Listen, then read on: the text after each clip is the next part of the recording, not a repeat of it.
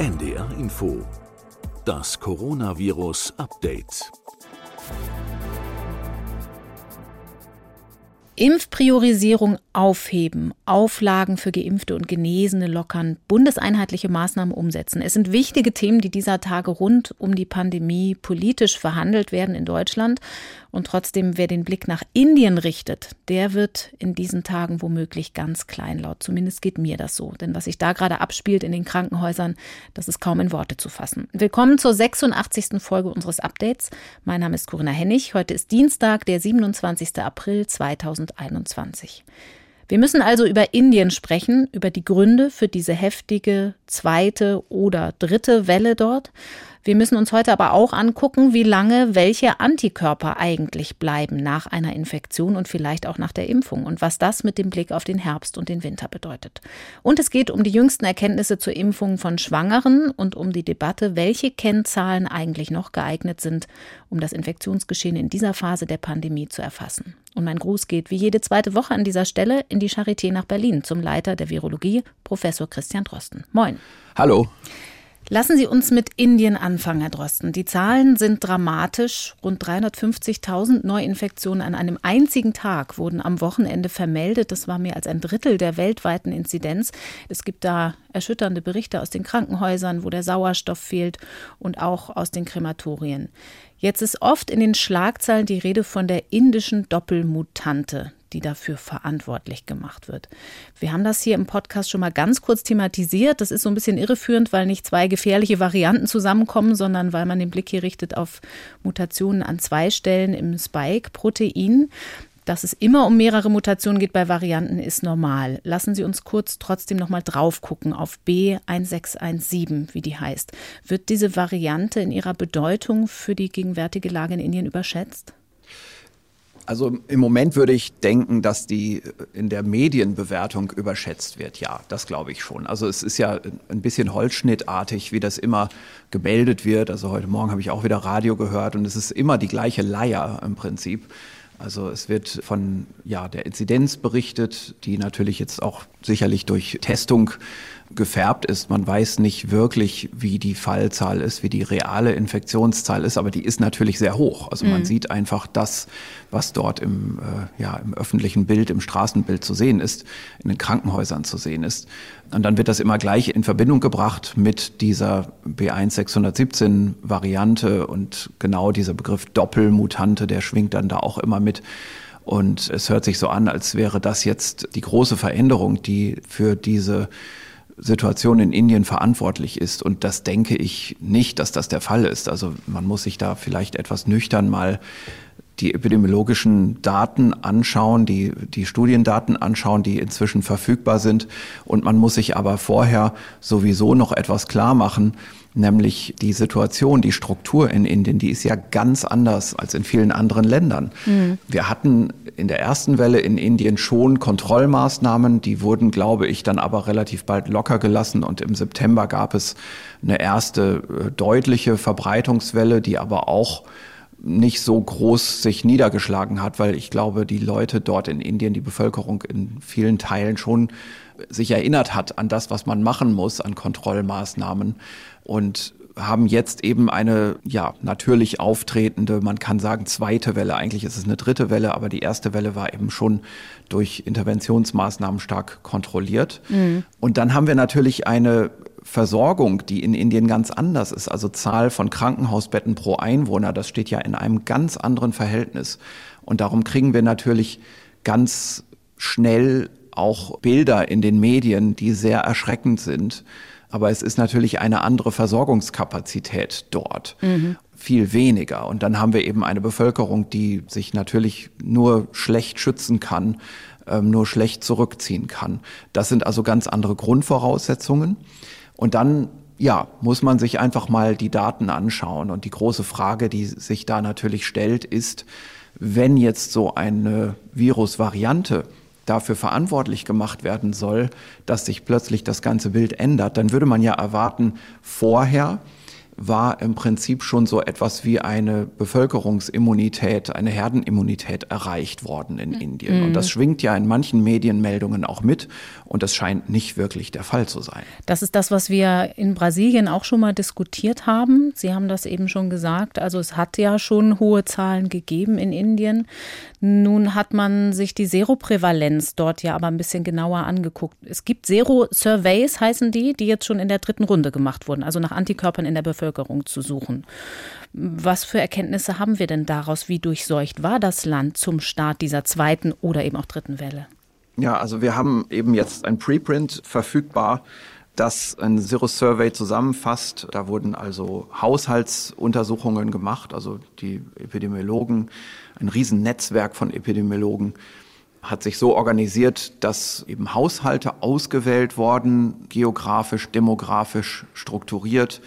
Dann hat man diese Haushalte besucht und gesagt, alle, die hier leben, können sich jetzt serologisch testen lassen, wenn sie wollen. Mhm. Und da haben natürlich viele zugestimmt und es hat drei solche Untersuchungsrunden gegeben in ganz Indien. Das ist also ein Wahnsinnsorganisationsaufwand. Das wurde einmal gemacht vor dem Sommer, so in der Zeit von Mai und Juni. Dann nach dem Sommer, August, September. Das war so in der ersten Durchseuchungswelle, die, die wirklich gut sichtbar ist in Indien. Und dann wurde jetzt nochmal nachuntersucht Dezember und Januar.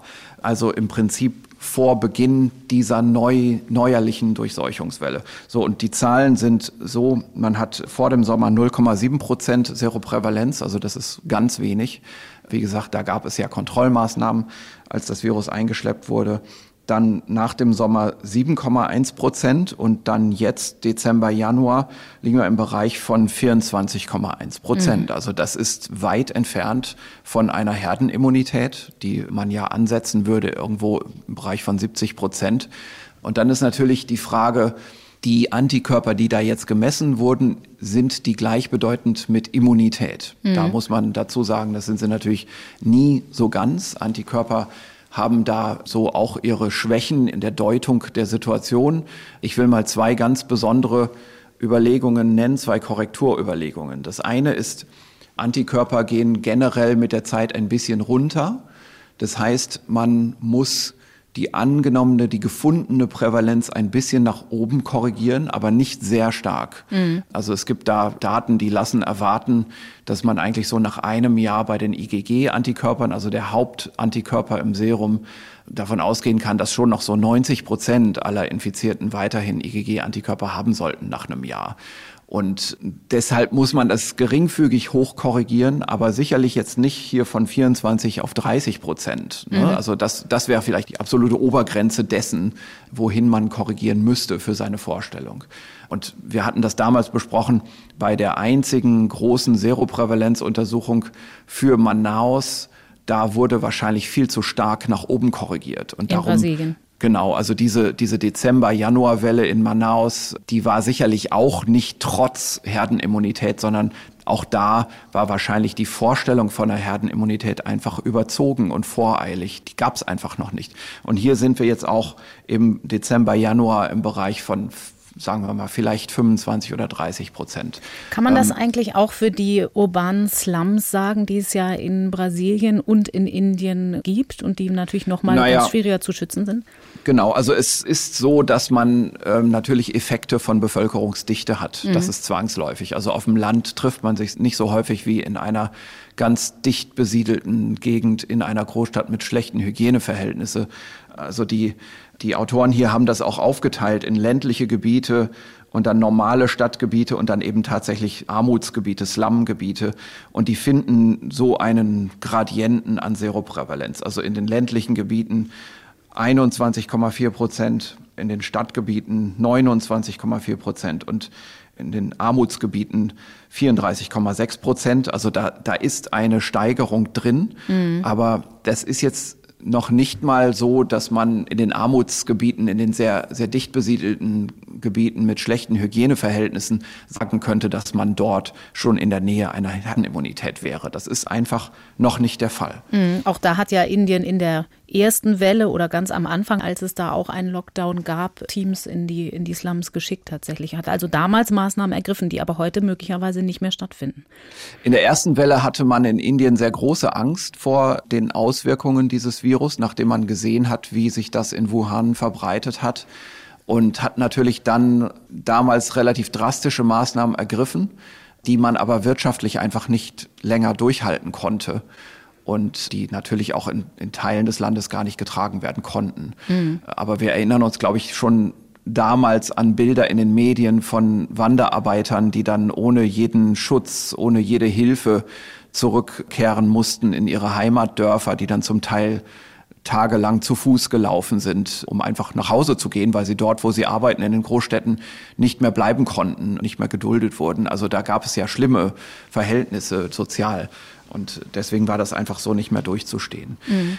Genau, also ich würde gerne noch mal sagen, also es ist natürlich jetzt auch nicht so, dass das alles komplett falsch ist mit den Meldungen über die Wirkung von Varianten. Also mhm. die 617er Variante beispielsweise, die hat Merkmale von Immune Escape. Das liegt auf der Hand. Und wenn da also gemeint ist eine Doppelmutante, dann ist damit gemeint, es gibt einen Austausch an der Position 484. Das ist eine der Hauptrezeptorbindungsdomänen. Da ist jetzt hier ein Glutamin eingebaut statt eines Lysin. Und dieser Glutamat-Lysin-Austausch, den kennen wir ja bei der Mutante aus Südafrika und auch bei der P1-Variante aus mhm. Brasilien. E484K also ist es da? Genau, und hier ist es E484Q. Wir wissen gar nicht so genau, was diese Unterschiedlichkeit bedeutet, aber das ist eine Immun-Escape-Stelle dieses Virus und die liegt hier vor. Und dann haben wir noch eine andere, das ist Leucin an 452 ausgetauscht gegen Arginin. Und da ist es dann auch so, das kennt man. Es gibt eine Variante, die auch eindeutig einen leichten Immunescape zeigt. Das ist eine Variante, die in Kalifornien aufgetreten ist. Mhm. Und da ist es jetzt auch wieder so, da kann man nicht von der Hand weisen, dass da wahrscheinlich ein Immunescape vorliegt. Aber dennoch ist das sicherlich in dieser Kombination nicht so einzigartig. Also wir haben andere Varianten, die noch mehr Immunescape-Merkmale zeigen. Da würde man jetzt also nicht sagen, das ist so etwas ganz Besonderes bei diesem Virus hier in Indien. Und wir haben dann noch eine andere Position, also P681R Austausch, also wieder ein Austausch nach Arginin, also von Prolin nach Arginin. Es gibt einen anderen Austausch an derselben Stelle in der aus England erstmalig beschriebenen Variante B117. Das ist ein Prolin nach Histidin Austausch an der gleichen Stelle, hat funktionell wahrscheinlich die gleiche Wirkung. Das ist eine zusätzliche basische Aminosäure an der Furinspaltstelle. Das haben wir auch in vergangenen Folgen schon besprochen, dass da möglicherweise auch Tropismus oder Fitnesseffekte zu erwarten sind. Mhm. Also dass vielleicht auch eine Steigerung der Übertragungsfähigkeit auch ohne jeden Immuneffekt, jeden Immun-Escape-Effekt hier denkbar ist. Die Laborstudien stehen aus. Es gibt erste oberflächliche Untersuchungen, die das so suggerieren, wie ich das gerade auch skizziert habe. Es gibt einen leichten Immunescape gegen neutralisierende Antikörper, der ist nicht stark, der ist so im Bereich von Faktor 2. Das ist also auch als Preprint jetzt gerade erschienen, gerade ganz frisch. Das ist also nichts, was einen wirklich groß beunruhigt. Das ist vom Effekt her weniger als die südafrikanische Mutante. Und ich glaube, man muss sich insgesamt klar machen, was passiert, wenn wenn so eine Immun-Escape-Mutante in einer natürlich durchinfizierten Bevölkerung auftritt. Wie wir mhm. das jetzt also in Südafrika gesehen haben, wie wir das in Brasilien gesehen haben, wie wir das jetzt im Moment in Indien sehen. Das sind Bevölkerungen, in denen das Virus in größerem Maße schon natürlich durchimmunisiert hat, die Bevölkerung. Und da ist dann jeweils so ein Teilschutz schon mal aufgebaut worden. Hier in Indien liegt er vielleicht im Bereich von 30 Prozent der Bevölkerung vor der nun aufgekommenen Durchseuchungswelle. Jetzt kommt eine Immun-Escape-Variante, die macht eben einen Teil dieser 30 Prozent wieder empfänglich. Und das ist aber nur ein ganz kleiner Teil. Das sind so die Ränder der Verteilung. Das sind eben alles Verteilungen, mathematische Verteilungen, die man sich da vorstellen muss mhm. und nicht nur einzelne Zahlenwerte. Und diese Ränder werden abgeschnitten, das heißt nur von der Vorstellung her, mit diesem Virus sind es auf einmal nicht mehr 30 Prozent, die ganz immun sind dagegen, sondern vielleicht nur noch 26 Prozent oder so etwas, also kleine Abstriche. Und dann treten aber mit der Zeit auch Effekte des Immunverlustes auf. Ein Effekt ist, die Antikörper insgesamt gehen langsam runter, aber da kann man sich vielleicht vorstellen, nach Daten, die jetzt so insgesamt schon vorliegen, vielleicht so 10 Prozent Verlust pro Jahr beim IgG. Aber es gibt andere Antikörper, das IgA beispielsweise, das ist, sollte man sich hier am stärksten mal vor Augen führen. Das ist ja ein Antikörper, der auch im ganzen Körper entsteht, aber der die Aufgabe hat, die Schleimhäute speziell zu schützen. Mhm. Also das haben wir auch in einer vergangenen Podcast-Folge schon mal ausführlich besprochen, was IgA ist. Also wir können das im Serum messen und es wird aus dem Serum auf die Schleimhäute transportiert dieses IgA. Also das finden wir tatsächlich in den Flüssigkeiten der Schleimhäute, im Speichel, im äh, Sekret, in der Nase und so weiter. Wo man IgGs nicht findet. Genau oder nur in ganz geringem Maße. Und es wird zusätzlich sogar noch von Plasmazellen lokal an der Schleimhaut produziert, das IgA in verstärktem Maße. Also wir haben eine direkte Schleimhautproduktion und ein Durchfiltrieren, ein Sitzernieren aus dem, aus dem Serum, aus dem Blutserum. Und diese IgA-Antikörper, die sind also speziell dafür gedacht, auf den Schleimhäuten Infektionsanfangsereignisse im Keim zu ersticken. Denn diese IgA-Antikörper, die haben auch neutralisierende Eigenschaften. Das sind also auch neutralisierende Antikörper.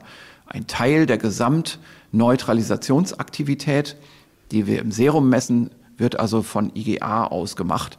Und beim IgA ist es eben so, und da gibt es Studiendaten dafür neuerdings, das können wir vielleicht auch noch mal gleich besprechen. Mhm. Da gibt es eine Arbeit aus aus China, die sehr interessant ist aus Wuhan, aber man sieht das auch, wenn man selbst ein Labor betreibt und eben Studien begleitet, Impfstudien, Immunitätsstudien. Man sieht einfach dieses IgA, das geht schneller wieder weg als das IgG. Wir sehen in manchen Kohorten, die wir hier bei uns so begleiten, gerade bei mild infizierten, natürlich infizierten Patienten, das wird die Mehrheit der Patienten in Indien jetzt gewesen sein. Die Mehrheit hat einen milden Verlauf gehabt und ist natürlich infiziert gewesen. Mhm. Die verlieren ihr IgA schon nach zwei, drei Monaten. Die haben also kein messbares IgA mehr. Und also gerade nicht, wenn man im Speichel jetzt messen würde. Und bei Personen, die einen schwereren Verlauf hatten, da bleibt das IgA für deutlich längere Zeit, für viele Monate. Wir wissen noch nicht genau, wann Schluss damit ist, aber das bleibt sicherlich einige Monate bestehen. Und die Gesamtheit so einer Bevölkerung in so einem Land wie Indien beispielsweise hat dann eben, nachdem die erste Durchseuchungswelle hier in diesem Fall im August, September in größerer Zahl begonnen hat und sich dann im Herbst viele milde Verläufe eingestellt haben und dann bis zum Winter hin 30 Prozent Immunität eingestellt haben, da sind die ersten schon wieder so weit, dass das IgA verloren ist. Mhm. Und das sind dann eben Personen, nur von der Vorstellung her, die tragen dann wieder zur Infektionsverbreitung bei. In dem Sinne, dass sie auf der Schleimhaut keinen Schutz mehr haben oder nur noch einen verringerten Schutz. Das sind immer keine Schwarz-Weiß-Effekte. Das sind immer Graustufen. Und hier haben wir einfach einen verringerten Schutz über die Schleimhaut. Das heißt, das sind dann Patienten, die bekommen eine Zweitinfektion. Viele von denen werden keine schwere Zweitinfektion bekommen, denn sie haben im Hintergrund auch eine T-Zellimmunität aufgebaut. Und die T-Zellen, die sind sehr robust gegen Immunescape. Die verhindern, dass es dann zu einem Übergreifen auf die Lunge oder zumindest zu einer Entwicklung einer Lungenentzündung und eines schweren Verlaufs kommt. Die schützen den aber, Einzelnen also. Richtig, genau. Das ist der Einzelschutz, der Individualschutz. Und das sind aber dann natürlich Personen, die jetzt wieder für das Virus, aus Sicht des Virus, das nur daran interessiert ist, jemanden zu infizieren, egal ob der schwer krank wird oder nicht, ist das wieder ein verfügbares Mitglied der Bevölkerung für die Infektion. Das heißt, die muss man auch wieder abziehen von den 30 Prozent Immunen, so dass wir dann am Ende im Netto also bei denen, die wirklich nicht mehr infizierbar sind, vielleicht nur bei 10 Prozent liegen oder so. Mhm. Und das ist natürlich dann so wenig Immunschutz in der Bevölkerung, dass es dann wieder durch die Kombination aus IgA-Verlust und diesem Aufkommen einer leichten Immun-Escape-Mutation dass es dann jetzt wieder für das Virus so aussieht, als wäre das eine vollkommen empfängliche Bevölkerung und jetzt kommt es zu einer rasenden Durchseuchungswelle. Das ist das, was wir gerade in Indien sehen.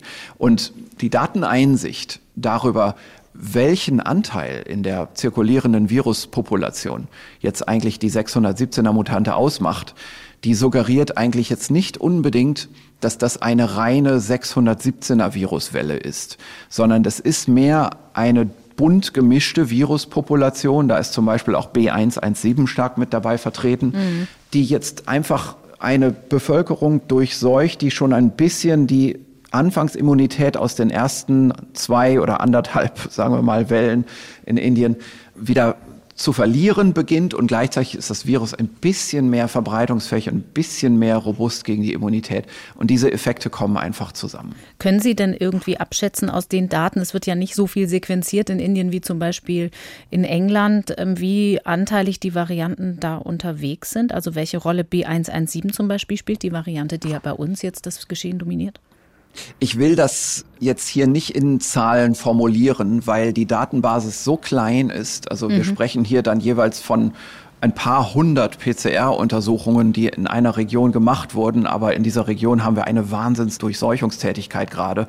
Das ist also fast wie Würfeln. Also da gibt es Zahlen, die suggerieren, dass vielleicht so 60 Prozent in den schwer betroffenen Gebieten 617er Mutante sind. Aber diese Zahlen sind, wie gesagt, so klein, dass man da nichts draus machen kann. Also die Grundgesamtheit, die da untersucht wurde. Aber andersrum gefragt, man weiß, dass B117 schon auch noch eine große Rolle spielt da. Also dass ja, ja, B117 kommt in Indien zu großen Teilen vor und das auch schon seit einigen Monaten. Nur noch mal zur Erklärung, weil Sie vorhin den Aminosäurenaustausch detailliert erklärt haben. Die Mutation N501Y, die ja für höhere Übertragbarkeit bei der B117 der englischen nicht, nun nicht mhm. mehr nur englischen Variante verantwortlich gemacht wird, die kommt ja in der indischen Variante nicht vor, soweit man Nein, weiß. die kommt hier nicht vor. Die kommt wieder in anderen solchen Mutanten vor. Das Phänomen, das wir hier allgemein weltweit sehen in der zirkulierenden Viruspopulation von SARS-2-Virus ist Konvergenz. Also wir sehen, dass an diesem immer weiter wachsenden Stammbaum von Viren an ganz unterschiedlichen Ästen, die miteinander nicht mehr direkt verwandt sind, unabhängig voneinander die gleichen Mutationen immer wieder entstehen. Mhm. Und die entstehen auch nicht in Isolation, sondern da entstehen manchmal auch mehrere gleichzeitig. Und deshalb ist es relativ auf der Hand liegend, dass da auch mal die gleichen Kombinationen wieder gesehen werden und dass auch Neukombinationen von vorher schon bekannten äh, Mutationsmerkmalen gesehen werden. Die Tatsache, dass das alles so hochgradig konvergent geschieht, ist für mich eigentlich eher etwas Ermutigendes. Das sagt mir eigentlich eben, dass die Reaktivität des menschlichen Immunsystems weltweit sehr gleichförmig ist. Mhm. Es gibt auch immunologische Merkmale, die das bestätigen, die also das unterstreichen, dass das wahrscheinlich so ist, dass die Menschen auf der ganzen Erde ungefähr gleich reagieren auf dieses Virus und das Virus deswegen ungefähr gleich auch seinen Immunescape gestaltet. Und das lässt hoffen, dass vielleicht nach zwei, drei Jahren Verbreitungstätigkeit dieses Virus wir doch mit einer Virusbevölkerung dastehen, die einerseits sehr, sehr unterschiedlich und mosaikartig ist weltweit. Also die Genome sind dann wahrscheinlich auch miteinander rekombiniert. Und das ist ein sehr bunter Hintergrund. Aber die Haupteigenschaften bei der Rezeptorbindung und bei der Neutralisation, die werden wahrscheinlich so auf einen gemeinsamen Nenner hinauslaufen mhm. und sich dann in diesem Zustand wahrscheinlich auch stabilisieren, so dass wir hoffen dürfen, dass wir nicht in eine Situation kommen wie bei der Influenza, wo wir alle zwei, drei, vier Jahre große Sprünge in der Antigenität sehen und wir dann auch die Wirksamkeit des Impfstoffs wieder teilweise etwas verlieren. Denn wir wollen ja eigentlich auch bei der SARS-2-Impfung in einen Zustand kommen, dass wir nur noch eine Indikationsimpfung machen müssen. Also mhm. mit vergleichsweise schwachen Impfstoffen nur noch mal nachimpfen, dort in der Bevölkerung, wo das Risiko am größten ist für einen schweren Verlauf und andere große Bevölkerungsteile nicht impfen müssen, weil es einfach eine Grundimmunität gibt, so dass der normale, nicht gefährdete Mensch einfach so etwas wie eine schwere Erkältung oder sogar vielleicht eine milde Erkältung bekommt. Mhm obwohl es in Wirklichkeit das SARS-2-Virus ist. Über diesen Hoffnung machenden Befund hatten wir in einer früheren Podcast-Folge ja auch schon mal gesprochen. Ja. Ich möchte einen Aspekt bei Indien trotzdem noch mal thematisieren. Indien ist ja im Vergleich zu Deutschland eine wirklich sehr junge Bevölkerung. Und mhm. wir sehen nun diese dramatischen Bilder, dass in den Krankenhäusern viele jüngere Leute sind.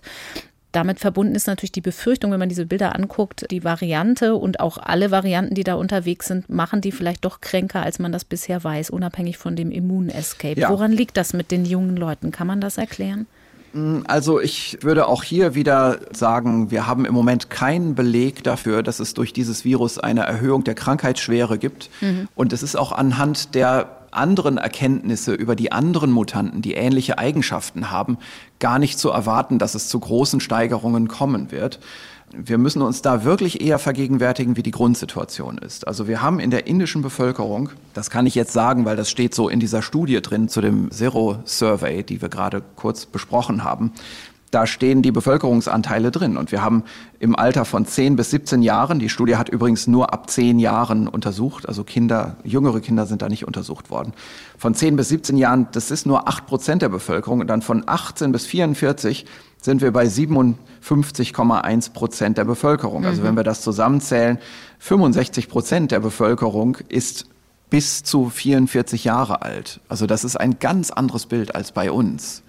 Und Jetzt muss man sich vorstellen, wie wäre das denn, wenn das bei uns so wäre? Also stellen wir uns mal vor, wir würden ganz viele junge Leute infizieren und wir würden im Prinzip den älteren Teil der Bevölkerung mal ignorieren. Denn das sind hier in Indien eben kleinere Anteile. Ignorieren wir die jetzt mal und stellen uns mal vor, wie das aussehen würde und stellen uns vor, wie das aussehen würde, wenn wir eine ganz schlechte Ausstattung mit Intensivbetten und überhaupt mit Krankenhausbetten hätten mhm. bei uns in Deutschland. Und so ein Virus würde dann weitgehend frei durchlaufen. Da würden wir, wenn wir ein bisschen ein paar Überschlagsrechnungen machen würden, zum Schluss kommen, das würde bei uns genauso aussehen. Es ist eben so, wenn viele Leute zur gleichen Zeit infiziert werden, dann hat man auch bei den jüngeren Altersgruppen auf einmal absolut gesehen ganz viele Kranke in einem kurzen Zeitfenster. Und das ist eben, was hier passiert. Und wir können natürlich noch andere Effekte dazu rechnen. Beispielsweise in Indien ist natürlich die Grundgesundheit der Bevölkerung nicht so wie bei uns. Mhm. Also viele Menschen in Indien haben zum Beispiel noch Hepatitis B. Das ist eine schwere Allgemeinerkrankung, die langfristige Auswirkungen auf den grundsätzlichen Gesundheitszustand hat, auch auf die Fähigkeit, Infektionskrankheiten abzuwehren, die aber auch schwere Folgeerscheinungen macht ja, internistischer Natur, die uns prädisponieren für schwerere Covid-19 Verläufe. Und das ist nur ein Beispiel. Wir haben keine sehr gut versorgte, sehr gesunde Bevölkerung in diesem Land. Und das gleicht natürlich dann diesen Effekt der jungen Bevölkerung auch ein bisschen wieder aus. Und wir sehen hier auch etwas sehr Interessantes, was alle Grundannahmen, die wir hier auch in vergangenen Podcast-Folgen immer getroffen haben, nochmal wieder unterstützt. Die Seroprävalenz, also die sagen wir mal ruhig, die Durchseuchung des Virus. Wie verbreitet ist das Virus in welcher Altersgruppe? Es ist überall gleich. Also wir haben sogar eine Betonung bei den Kindern, die hier untersucht worden. Die haben eigentlich mit die höchste Seroprävalenz. Das sind aber keine signifikanten Unterschiede. Insgesamt liegen wir in allen Altersgruppen im gleichen Bereich. Diese Altersgruppen haben unterschiedliche Risiken für schwere Verläufe. Je jünger, desto geringer das Risiko. Aber dann gleicht sich eben die hohe Zahl von absolut Infizierten das wieder aus. Also wenn wir zehnmal geringeres Risiko bei den Jüngeren haben, aber wir haben zehnmal so viele Infizierte, mhm. dann haben wir dasselbe Problem wie vorher. Das heißt, es geht um absolute Zahlen. Es ist nicht so, dass der Anteil der Schwererkrankten unter den Jüngeren hier größer ist, sondern einfach, dass der Anteil generell durch die Wucht der Welle so groß ist. Ja, also ich will einfach nur sagen, es gibt, ich kann das alles nicht ausschließen. Es kann sein, dass in zwei Monaten sich rausstellt, dass doch irgendwas ist mit diesem Virus. Nur im Moment gibt es keinen wissenschaftlichen Anhalt dafür, mhm. keinen Grund, das zu glauben anhand vergangener wissenschaftlicher Informationen über andere Virusvarianten. Und deshalb fällt es mir jetzt im Moment schwer, diese Wahrnehmungen, die man manchmal so hört, ah, dieses böse neue Virus und jetzt werden die Jungen in hohem Maße krank. Ich mache da keine Verbindung dazwischen. Noch ein letztes Mal trotzdem zu diesem neuen Virus, zu dieser Mutante. Sie haben Neutralisationseffekt eben schon kurz angesprochen. Also was für ein Immunescape gibt es da, wenn es denn einen kleinen gibt? Indien ist ja ein wichtiger Produktionsstandort für Impfstoffe hat zwischenzeitlich den Export gestoppt, um jetzt auch das eigene Land zu versorgen. Der Impffortschritt in Indien ist aber extrem langsam. Ich habe noch mal geguckt heute Morgen bei der ersten Dosis, also Erstimpfungen, liegt Indien jetzt gerade erst bei 8,5 Prozent der Bevölkerung. Mhm. Das ist nur etwas mehr als ein Drittel von dem, was wir in Deutschland haben. Und bei den vollständig Geimpften sieht es ganz düster aus. Da liegt die Quote erst bei 1,6 Prozent. In Indien kommt ja eine Version des AstraZeneca-Impfstoffs zum Einsatz und ein Totimpfstoff der ist für Indien mhm. ganz wichtig, ein inaktiviertes Virus Covaxin, der in Indien produziert wird. Was für Anhaltspunkte gibt es denn schon dafür, wie gut die Impfung auch gegen diese Variante wirkt, die da jetzt im Fokus steht? Also es gibt einen kleinen Preprint, der ist unter starker Beteiligung der Firma gemacht worden, die diesen Totimpfstoff mhm. herstellt. Mhm. Also Totimpfstoff bedeutet, Virus wird in Zellkultur angezüchtet, wird dann meistens durch eine chemische Substanz abgetötet, so dass es nicht mehr replizieren kann. Und dann kommt eine Reizsubstanz dazu, ein Impfverstärker, ein, ein Adjuvanz. Und das wird dann in den Muskel gespritzt, dann kommt es im Muskel zu einer Art Entzündung und diese Entzündung macht dann auch gleichzeitig eine Stimulation der Immunzellen und das mündet in eine Immunität, kommen auch Antikörper zustande und man kann also da auch neutralisierende Antikörperantwort in Form von Serum-Neutralisationsaktivität messen. Und das wurde hier in dieser Studie gemacht, in dem verglichen wurde zwischen einem vorher zirkulierenden Virus, der B-Klade, dann interessanterweise das, ich sage jetzt mal, das britische B117-Virus. Ob das jetzt wirklich aus Großbritannien kommt, werden wir wahrscheinlich nie erfahren. Und dann eben das 617er Virus, dieses indische im Fokus stehende Virus. Und was man sieht, erstmal interessanterweise das normale, das Wildtyp-Virus und die B117-Variante, das neutralisiert gleich gut, also kein Neutralisationsverlust für B117, wie das auch vergangene Studien zu BioNTech und Astra schon gezeigt haben. Mhm. Also auch mit diesem Totimpfstoff ist es dasselbe. Der Schutz ist gleich gut. Also nochmal eine Bestätigung, B117 ist eben keine Immune-Escape-Variante, dennoch aber eine Fitness-Variante. Mhm. Und ähm, Richtig, einfach rein übertragbare, aber nicht wegen Immunescape. Und bei diesem neuen Virus ist die Neutralisationsaktivität so knapp zweifach schlechter. Und das ist nicht viel. Also das ist jetzt für jemanden, der laborerfahren ist, etwas, worüber man sich keine Sorgen macht, was den Immunschutz angeht. Also das beunruhigt mich jetzt gar nicht. Wollen wir das Thema Indien jetzt abschließen? Da möchte ich die Gelegenheit noch mal kurz nutzen, auf einen anderen NDR-Info-Podcast hinzuweisen, den ich persönlich wirklich großartig finde, weil man da was bekommt, das es woanders so nicht gibt. Das ist unser Podcast Die Korrespondenten. Da berichten die Kollegen aus Neu-Delhi von ihren Beobachtungen und Einschätzungen vor Ort. Das wird uns sicher noch eine Weile begleiten, auch davon, wie sie selbst die Situation erleben. Also die Korrespondenten findet man natürlich wie unseren Podcast auch zum Beispiel in der ARD-Audiothek. Herr Drosten, Sie haben es eben schon angedeutet dieses große Thema Antikörperpersistenz. Also wie lange bleiben die Antikörper und wie lange bleiben welche Antikörper und was macht das mit der Bevölkerungsimmunität und dem Schutz auch vor Übertragung des Virus? Da haben Sie eben schon gesagt, da gibt es ein Paper aus Wuhan, wo man also sehr gut gucken kann, weil das ja da alles seinen Anfang genommen hat, wie sich die Antikörper über die Zeit verhalten. Was wissen wir denn darüber, über diesen besonderen Effekt der IgA-Antikörper, auch mit Perspektive daraus, wie es bei uns weitergehen könnte, mit Genesenen zum Beispiel. Ja, hier ist also in dieser Studie, die übrigens in Lancet publiziert ist, also schon formal begutachtet, die hat in Wuhan die Bevölkerung nachuntersucht. Das ist also eine groß angelegte Haushaltssurvey-Studie. Ähm, man hat hier knapp 3600 Haushalte. Im, Im, Paper wird gesagt Familien. Das ist mhm. vielleicht in China noch stärker übereinstimmend mit dem Konzept eines Haushaltes und insgesamt über 9500 Personen untersucht. Und zwar hier jetzt wirklich alle Altersstufen, vom Neugeborenen bis zum Greis, je nachdem, wer gerade in dem Haushalt wohnte, getestet auf Antikörper. Und das auch wieder dreimal, wie in der indischen Studie auch. Einmal wurde das gemacht im April, also nach der großen Durchseuchungswelle in Wuhan, nach dem großen Lockdown als der Eindruck aufkam, das Gröbste ist überstanden in Wuhan für die Stadt. Dann im Juni eine Nachkontrolle und dann im Oktober und Dezember. Und was zunächst mal gefunden wurde, war sehr interessant. Im April, also nach der großen Durchseuchungswelle, 5,6 Prozent Seroprävalenz. Das ist also der Ausgangswert. Das ist schon eine beträchtliche Zahl, wenn man sich das überlegt. Also da äh, hat man also festgestellt, in so einer recht modernen Großstadt, es läuft gerade eine Durchseuchung an von einer ganz neuen Erkrankung. Epidemiologen treffen diese Entscheidung, den, den Lockdown zu verhängen. Mhm. Und das Ganze kommt dann unter Kontrolle. Und jetzt schaut man im Nachhinein, wie viele haben sich hier eigentlich infiziert und sind tatsächlich 5,6 Prozent der Bevölkerung. Das ist also erheblich viel für so eine erste Welle, die dann kontrolliert wurde. Und man kann das jetzt nochmal kontrollieren, also beispielsweise nach bestimmten Bezirken, die auf unterschiedliche Art und Weise in dieser Probennahme repräsentiert sind. Da kann man also kleine Repräsentanzkorrekturfaktoren anwenden. Dann kommt man hier so auf knapp sieben Prozent mhm. korrigierte Durchinfektionsrate im April nach dieser ersten Durchseuchungswelle. Das ist also erstmal für mich sehr interessant gewesen, für meine Vorstellung, wie durchgreifend diese Infektion war. Und jetzt kann man diese Patienten nachuntersuchen. Also man kann jetzt sagen, jetzt haben wir unsere Untersuchungsstichprobe, die haben wir definiert und jetzt fragen wir die nochmal, ob sie nochmal Blut abnehmen im Juni und nochmal im Zeitraum von Oktober bis Dezember.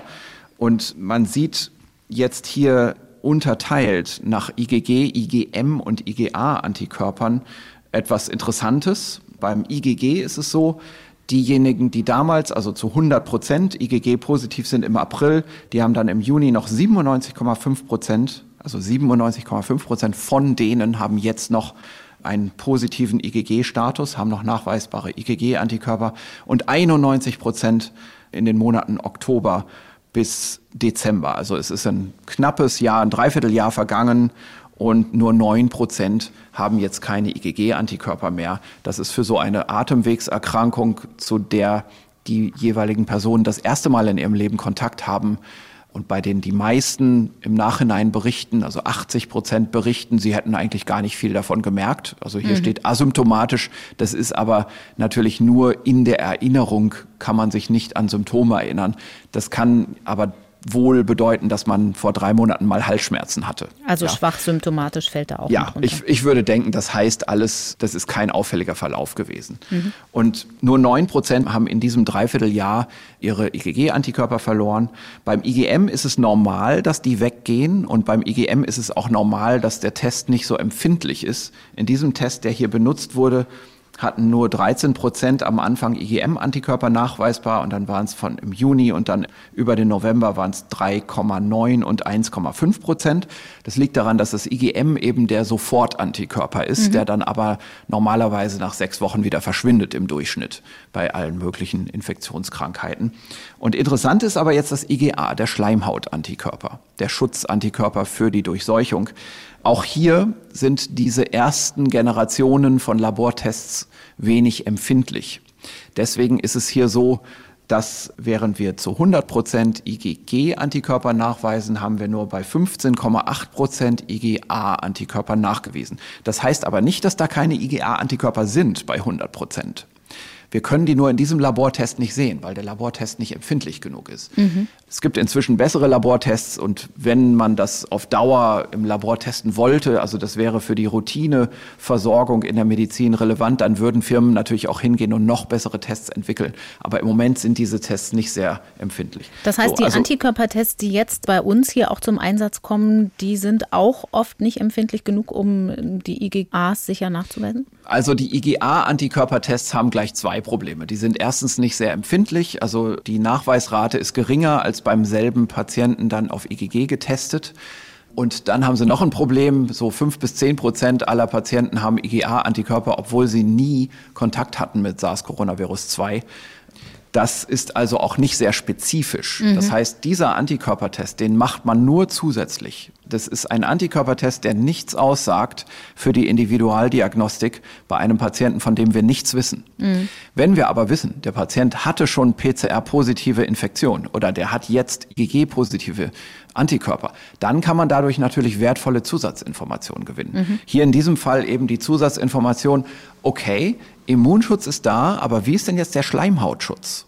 Ja, und wenn wir das fragen, dann sehen wir in der ersten Untersuchung im April knapp 16 Prozent, in der Untersuchung im Juni noch knapp 10 Prozent, in der Nachuntersuchung im November nur noch dreieinhalb Prozent.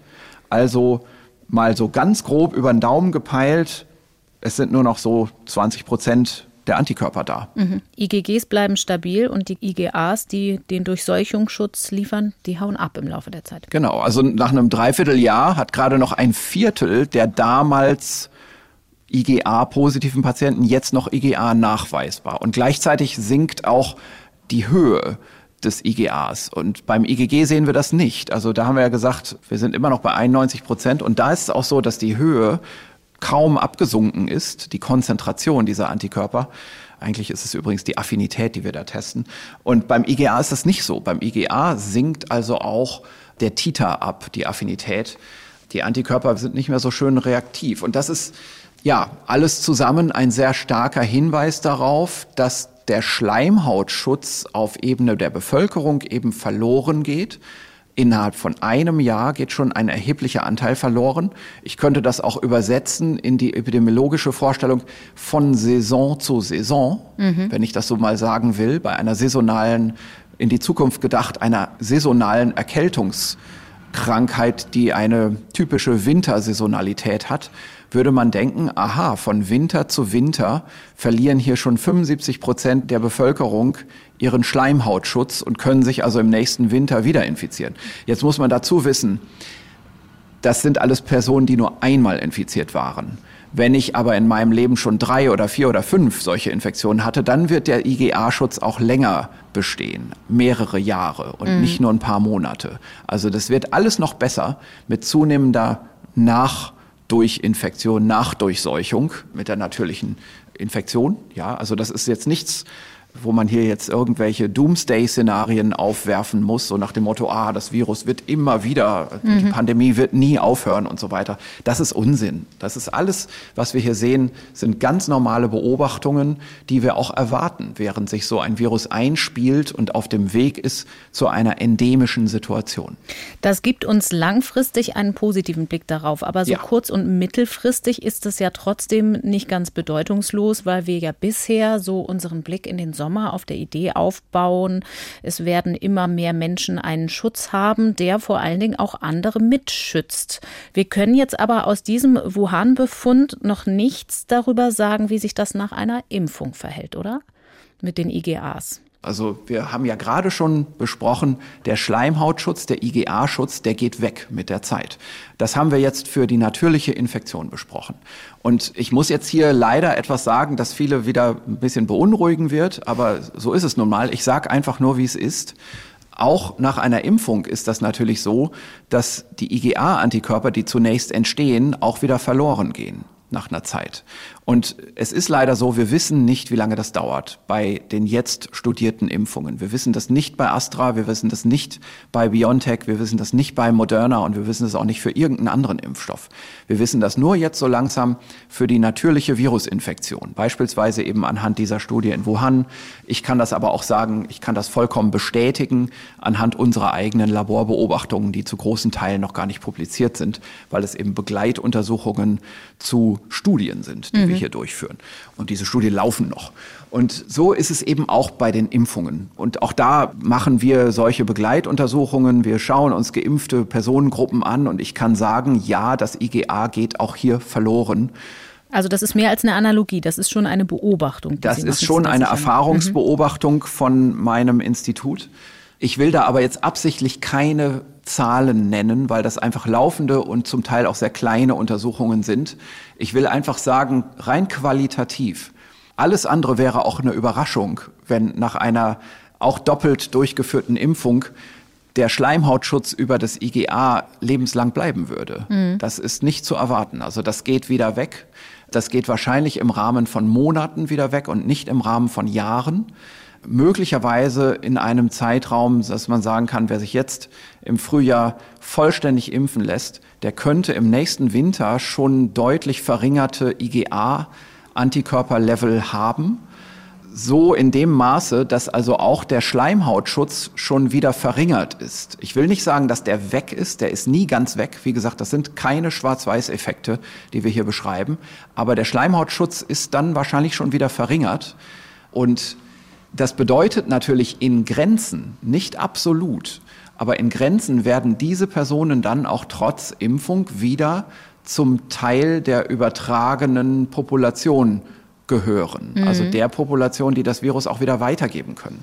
Aber was wir jetzt nicht wissen, ist, ob diese Weitergabe vollkommen effizient ist oder ob sie nur sehr eingeschränkt effizient ist. Also es kann gut sein, dass der Rest an IgA-Immunität und übrigens auch die T-Zell-Immunität, die auf der Schleimhaut auch ihr Gutes tut, mhm. an Verkürzung der Virusreplikation, diese beiden Effekte zusammen, die könnten tatsächlich weiterhin, sagen wir mal, die Übertragungsfähigkeit in einen niedrigen Prozentbereich noch, noch bringen.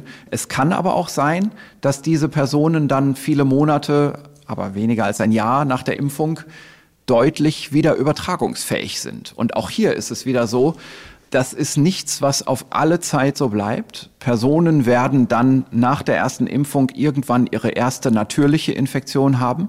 Das wird eine sehr starke Verstärkung des Immunschutzes darstellen und nach einer oder zwei Saisons von Covid-19 Infektionen in der Bevölkerung wird diese Immunität viel robuster und stabiler bleiben, sodass dann der IgA-Schutz auch sicherlich ein Jahr oder zwei Jahre hält. Das ist genau das, was wir auch bei den Erkältungskoronaviren haben, bei den normalen menschlichen Coronaviren.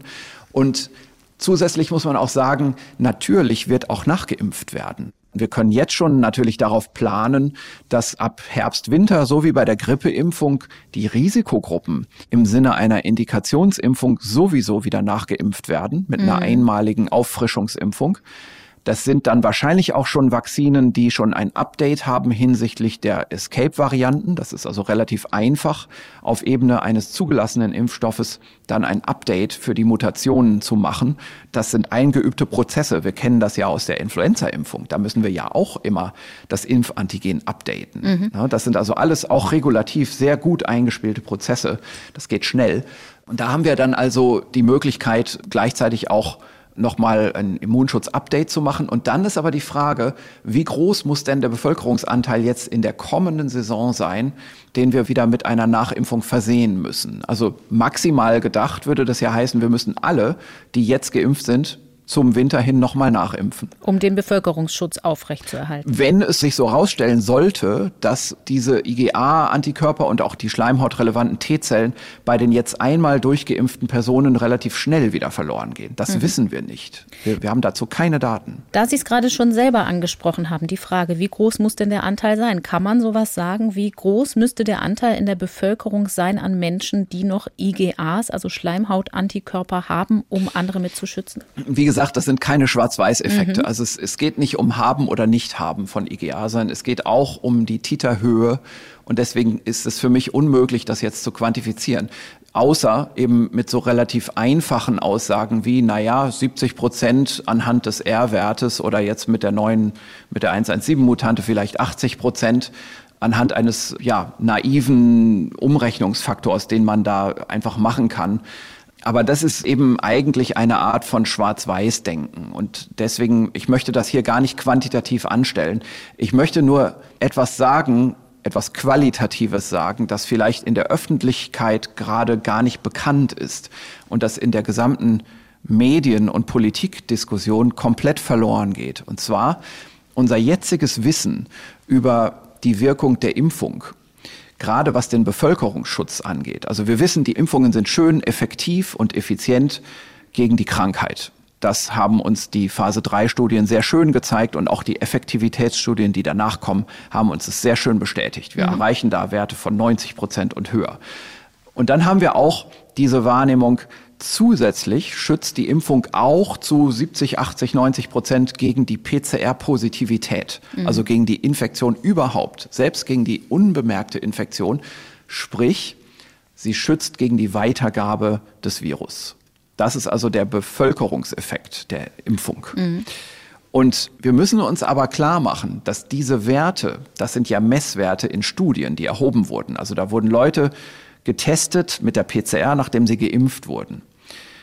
Die wurden ja nicht nach langer Wartezeit getestet, sondern die Studie muss ja irgendwann auch mal fertig werden, die muss ja veröffentlicht werden. Das heißt, man hat nach kurzer Wartezeit die Geimpften getestet und nach dieser kurzen Zeit ist ja gerade der Immunschutz durch die Impfung am besten aufgebaut. Also die paar Wochen nach der zweiten Impfdosis.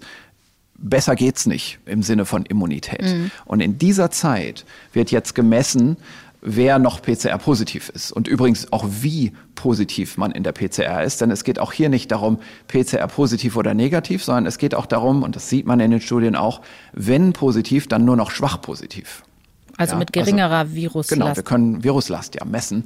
Also das sieht alles super aus. Diese Vakzinen sehen wirklich so aus, als würden die praktisch eine sterile Immunität vermitteln. Wohlgemerkt praktisch, ja, mhm. also fast annäherungsweise. Lücken gibt es immer. Nur ich will hier eben nur eine Sache gesagt haben, nämlich, dass sich dieses Bild nach ein paar Monaten verändern wird dann werden diese Impfstoffe wahrscheinlich nicht mehr so gut belastbar aussehen, was die Weitergabe des Virus angeht. Und das ist etwas, das muss einfach auch in der Öffentlichkeit mitgedacht werden. Es sollte auch nicht skandalisiert werden. Das ist ganz normal. Das ist hier eine Infektionskrankheit. Ne? Und nicht die erste, die wir als Mediziner kennen. Und alles, was wir hier sehen, ist wie bei den meisten ähnlichen Infektionskrankheiten auch. Und darum ist das alles auch überhaupt keine Überraschung. Und es ist auch nicht so, dass das ein Grund für Sensationsüberschriften jetzt wäre, wenn jetzt irgendwer drüber nachdenkt zu schreiben, Drosten sagt, die Impfung hilft nicht lange oder solche Dinge, ja. Das ist trivial, das wissen wir und erwarten wir. Und wir kriegen jetzt in diesen Tagen einfach die ersten Datenpakete, die das auch bestätigen, dass das so sein wird und man muss damit planen. Denn warum sonst würden wir denn jetzt Impfstofffabriken hochfahren und Bestellungen tätigen für Impfstoffe für die nächste Saison, wenn wir doch andererseits uns ausrechnen können, dass wir über den Juli und August wahrscheinlich den großen Teil der erwachsenen Bevölkerung geimpft haben. Mhm. Wenn dieser Impfschutz für immer so bliebe, dann müsste man ja nie mehr nachimpfen. Mhm. Und das muss man eben nicht, weil irgendwelche Mutanten um die Ecke kommen, sondern in erster Linie deswegen, weil einfach Immunität gegen solche Schleimhautviren nichts lebenslanges Steriles ist. Also wir sprechen hier eben nicht von einer Masernimpfung. Sie haben ja aber schon die Langfristperspektive skizziert. Also wenn das Virus dann endemisch wird, wenn man immer mal wieder Kontakt damit hat und dadurch auch dann so einen langfristigen mhm. Schutz nochmal aufbaut, auch bei den IGAs. Man könnte ja jetzt auch ketzerisch sagen, na ja, wenn aber doch die schweren Verläufe alle verhindert werden, können wir dann nicht einfach sagen im Herbst, Winter, wenn es eine vierte Welle geben sollte, dann haben wir alle nur noch leichtere Verläufe. Warum braucht man da möglicherweise eine Auffrischimpfung? Ja, das ist in Grenzen richtig. Also mhm. die Frage ist einfach, wo liegt da so die Bewertungsgrenze? Wie muss man rauskommen? Die große Schwierigkeit hier bei dieser Erkrankung ist eben, die Risikogruppen, abgesehen vom Alter, sind doch relativ breit verteilt in der Bevölkerung, mhm. auch in der jüngeren Bevölkerung. Also die Grundprädispositionen, die hier ein Risiko vermitteln, naja, also die sind nun mal auch bei 35, 45-Jährigen vorhanden. Und es gibt auch immer noch unklare Risikodispositionen, wo man sagt, da ist jemand, der ist eigentlich total guter Sportler, aus voller Gesundheit intubiert worden innerhalb von ein paar Tagen. Solche Verläufe gibt's auch. Und wir wissen da einfach noch nicht so richtig über die Korrelationen Bescheid. Und darum muss da im Moment natürlich auch eine gewisse Sicherheitsüberlegung mitspielen. Also ich glaube, gerade Länder wie Deutschland mit einem alten Alters Bevölkerungsaltersprofil müssen da eher auf Vorsicht denken und eher jetzt davon ausgehen, zum Winter hin dass mehr als nur sehr eng umgrenzte Risikogruppen nachgeimpft werden müssen. Ich möchte gleich auf dieses Thema Impfung von speziellen Gruppen nochmal zu sprechen kommen. Aber eine letzte kurze Nachfrage zu dem Aspekt der Antikörper, weil uns dazu oft Fragen erreichen. Es gibt ja auch Menschen, die gar keine Antikörper entwickeln nach Infektion mhm. oder nach Impfung. Wie häufig ist so ein Phänomen eigentlich? Mm, also das ist relativ selten. Also man sieht das, das stimmt. Man sieht Non-Responder, also Personen, die man impft und die dann am Ende gar keine Antikörper haben.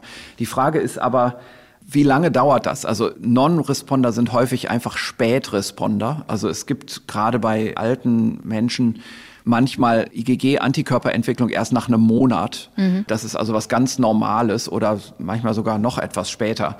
Und mein Eindruck ist, auch wenn das jetzt noch nicht so erhärtet ist, also es gibt da keine umfassende Literatur dazu, aber mein Eindruck jetzt auch aus dem, was wir hier so im Institut sehen, ist, dass das im niedrigen einstelligen Prozentbereich sich bewegt bei sehr alten Geimpften. Dieses Phänomen ist nichts, was verbreitet ist in der jüngeren Bevölkerung. Also wir haben andere Impfungen. Hepatitis B-Impfung zum Beispiel ist dafür bekannt. Es gibt einfach auch bei Jüngeren eine gewisse Rate an, an Non-Respondern, die kriegen keine vernünftige Immunreaktion. Und das ist hier bei dieser Erkrankung aber anscheinend nicht der Fall. Also diese Impfstoffe sind sehr, sehr aktiv und wir sehen eigentlich dieses Ausbleiben oder dieses starke Verzögern der Immunreaktion vor allem bei sehr, sehr alten Personen. Und nach Infektion aber auch tendenziell bei sehr schwachen Verläufen, dass da einfach wenig ja, passiert. Richtig. Also das ist eine ganz andere Situation. Da sind es natürlich auch junge Leute, mhm. die eine PCR-positive Infektion haben, ohne jegliches Symptom, mit einer manchmal, wenn man das dann wirklich misst, auch einer sehr kurzen Dauer der Virusreplikation. Und da ist manchmal dann tatsächlich keine Immunreaktion zu sehen in Form von IgG-Antikörpern. Es gibt Hinweise, dass die aber trotzdem T-Zellen haben. Das haben wir schon auch, glaube ich, in einer lange zurückliegenden mhm. Podcast-Folge mal auseinandergenommen, dieses Phänomen. Das heißt, das sind aber auch die Fälle, bei denen möglicherweise eine einmalige Impfung dann ausreichen würde. Um das sind die klassischen Kandidaten für eine sehr gute Reaktion auf die Erstimpfung, genau. Mhm.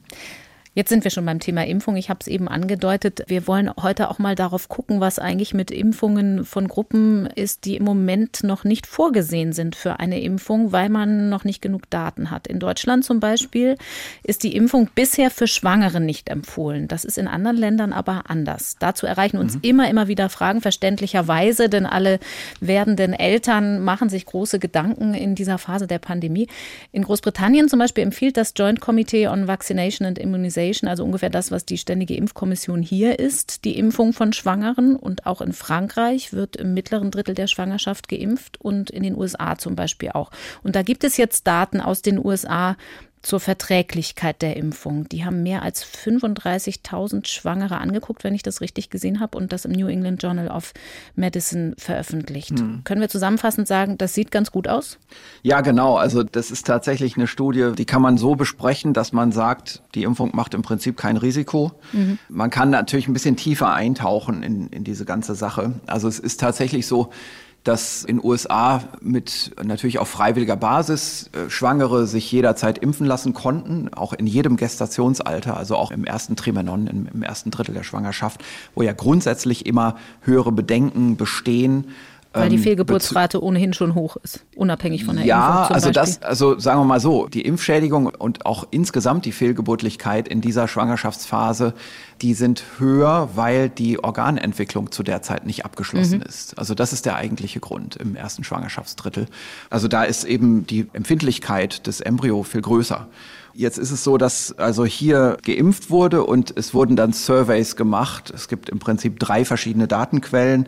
Zwei davon funktionieren über eine Mobilfonbefragung, die die Frauen, die sich als Schwangere identifiziert haben bei der Impfung, die wurden darauf hingewiesen, dass sie sich registrieren sollen und die wurden dann in zwei unterschiedlichen Datenbanken nachanalysiert, letztendlich aber basierend auf derselben Anlage, desselben Prinzips. Das sind also so ein SMS-basierter Dialog, wo man dann wieder verlinkt wird auf Internetseiten, wo man seine Angaben macht. Eine fortlaufende Befragung und Nachuntersuchung. Und das andere ist ein passives Berichtssystem, vor allem für Ärzte von Impfnebenwirkungen. Mhm. also das ist äh, eine Meldestelle im Prinzip von Impfnebenwirkungen. Und da hat man also alles an Informationen gesammelt. Schwangere wurden verglichen mit Nichtschwangeren, die auch geimpft wurden als Kontrollgruppe. Das Ganze wurde gemacht von Mitte Dezember bis Ende Februar und dann wurde ausgewertet, was eigentlich Schwangere, die in der Perikonzeptionsphase und in der Schwangerschaft geimpft wurden. Und Perikonzeptionsphase heißt 30 Tage vor der letzten Regel bis 14 Tage danach, also in der Zeit, wo rein theoretisch eine Einnistung stattfinden könnte und in der Zeit sich dann schon ein Impfimmunschutz aufbaut. Mhm. Auch das könnte ja schon beispielsweise frühe Fehlgeburtlichkeit beeinflussen, die man hier auch erfasst hätte mhm. in dieser Umfrage.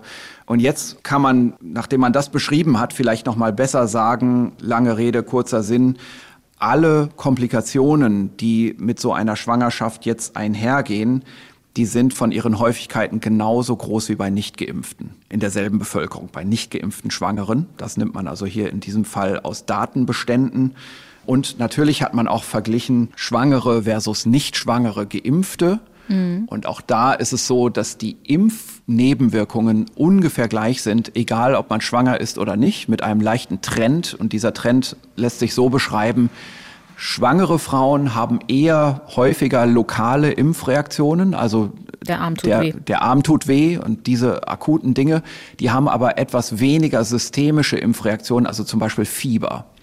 Das kommt also bei nicht schwangeren Frauen in derselben Altersgruppe etwas häufiger vor. Das ist was, was fast ein bisschen beruhigend sogar klingt kann man trotzdem so ein bisschen rauslesen, dass was in Frankreich praktiziert wird, also im zweiten Drittel der Schwangerschaft zu impfen, ist vielleicht noch mal ein bisschen ja. sicherer zu bewerten? Genau, also das ist gut, dass Sie das fragen, weil diese Studie, die hat hier auch schon eine Lücke. Und zwar das Entscheidende hier ist eigentlich bei den Frauen, bei denen die Schwangerschaft durch eine Lebendgeburt dann abgeschlossen wurde, bei denen man also wirklich sagen kann, es ist alles gut gegangen, trotz mhm. Impfung abschließend, ohne dass noch irgendwelche Wenns und Abers bestehen.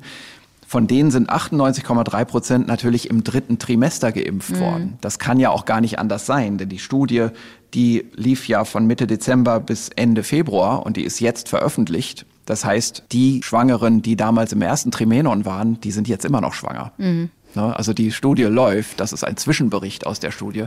Und wir können hier aus dieser Studie kaum etwas ableiten für die vulnerabelste Phase der Schwangerschaft, für das erste Trimenon. Also das bisschen, was wir sagen können, also die, die Spontanabortrate, die ist unverändert, die ist genau wie in der nicht geimpften Bevölkerung der Schwangeren in den USA.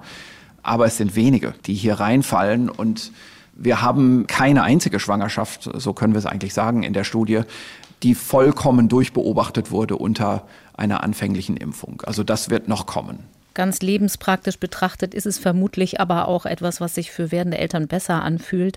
Denn wenn man dann eine Fehlgeburt hat und dann zweifelt, war es vielleicht doch die Impfung, ist das eine schwierige Situation, mit der man umgehen muss. Und es geht da ja nur ja. um drei Monate, die man sich schützt und dann sagen kann, jetzt vielleicht wäre eine Impfung möglich. Richtig, dieses Vorgehen in Frankreich ist sicherlich ein guter vorsichtiger Kompromiss, der, den man da schließt. Das ist richtig. Können wir das, ohne da jetzt in die Tiefe einzusteigen, mal kurz ins Verhältnis setzen zu dem, was wir wissen über die Risiken, die ganz allgemein für Schwangere und die werdenden Kinder von einer Covid-19-Erkrankung ausgehen? Da gibt es mhm. ja auch Studien, die aber länderübergreifend sind und da muss man immer noch mal gucken, was das Gesundheitssystem da für eine Rolle spielt. Aber so ganz allgemein gesprochen? Ja, also es gibt eine große, die jetzt veröffentlicht wurde mhm. in JAMA Pediatrics. Das ist so eine Pregnancy Outcome Studie. Da hat man also ab dem vergangenen März für acht Monate in 18 Ländern Schwangere eingeschlossen in die Studie. Und was man also gemacht hat, ist, da hat man sich vor allem für die Geburten interessiert. Mhm. Da weniger stehen hier die Schwangeren selbst im Fokus, obwohl es dazu auch jetzt dann Risikodaten gibt. Aber der Zeitraum, der hier wirklich angeschaut wird, ist eher die letzte Schwangerschaftsperiode und dann auch die Geburt und die Frage, was ist dann mit dem Neugeborenen. Wie gesagt, 18 Länder, davon sind viele Länder des globalen Südens vertreten. Also wir haben hier keine Studie mit einem Fokus auf Industrieländer, auch wenn Industrieländer durchaus vorkommen. Mhm. Das ist also eher eine weltweit vielleicht repräsentative Studie. Was man hier jetzt angeschaut hat, sind 706 infizierte Schwangere und ungefähr die doppelte Anzahl von nicht infizierten Schwangeren. Auch hier müssen wir natürlich jetzt wieder nur einfach die Kernbefunde aus der Studie nennen, sonst dauert das einfach alles viel zu lange und wird auch zu kompliziert. Aber das relative Risiko, diesen Begriff haben wir ja schon mal immer mal hier eingeführt. Das kann man sich vielleicht jetzt gut vorstellen, der Begriff Eklampsie und Präeklampsie, also was manchmal so im Volksmund auch mit Schwangerschaftsvergiftung bezeichnet wird, mhm. komisches Wort, hört man manchmal so. Das ist, glaube ich, vielen ein Begriff, dieses Problem, das sich ja mehr in der späteren Schwangerschaft einstellt, wo dann eben der hohe Blutdruck da ist und so weiter. Diese Symptome, die so auch in Richtung akuter Typ-2-Diabetes ähnliche Symptome sind das ja, die da auftreten. Dieses Syndrom, das stellt sich mit einem relativen Risiko ein von 1,76. Also da haben Infizierte ein 76 Prozent erhöhtes Risiko. So mhm. kann man es vielleicht übersetzen. Für Eklampsie und Präeklampsie zusammengefasst. Und dann kann man eben weitergehen hier in einer Liste schwere Infektionen um den Geburtszeitpunkt herum und am Ende der Schwangerschaft, die mit Antibiotika behandelt werden müssen, haben wir ein relatives Risiko von 3,38. Also das ist wirklich erheblich. Mhm. Dann Intensivstationsaufnahme, relatives Risiko von über fünf und ein drei Tage längerer Verlauf. Müttersterblichkeit, relatives Risiko von 22,3, also enorm. Das ist aber weltweit nochmal. Richtig, genau, das müssen wir gleich nochmal dazu sagen. Aber ich, ich werde jetzt einfach nur mal kurz die mhm. Liste hier nochmal vorlesen. Frühgeburtlichkeit 1,59, also da würde man eben sagen, knapp 60 Prozent Steigerung. Dann medizinisch indizierter Schwangerschaftsabbruch, also wenn man sagen muss, aus medizinischen Gründen muss das jetzt sein, 1,97 und dann schwere neonatale Erkrankung, also um die Geburt beim direkt Neugeborenen herum, relatives Risiko von 2,14, also eine Verdopplung.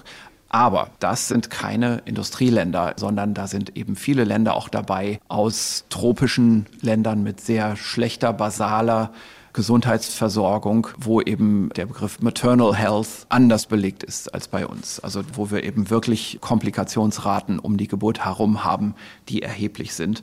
Und wo wir dann auch sehr starke soziale Selektion haben. Das muss man dann einfach auch sagen.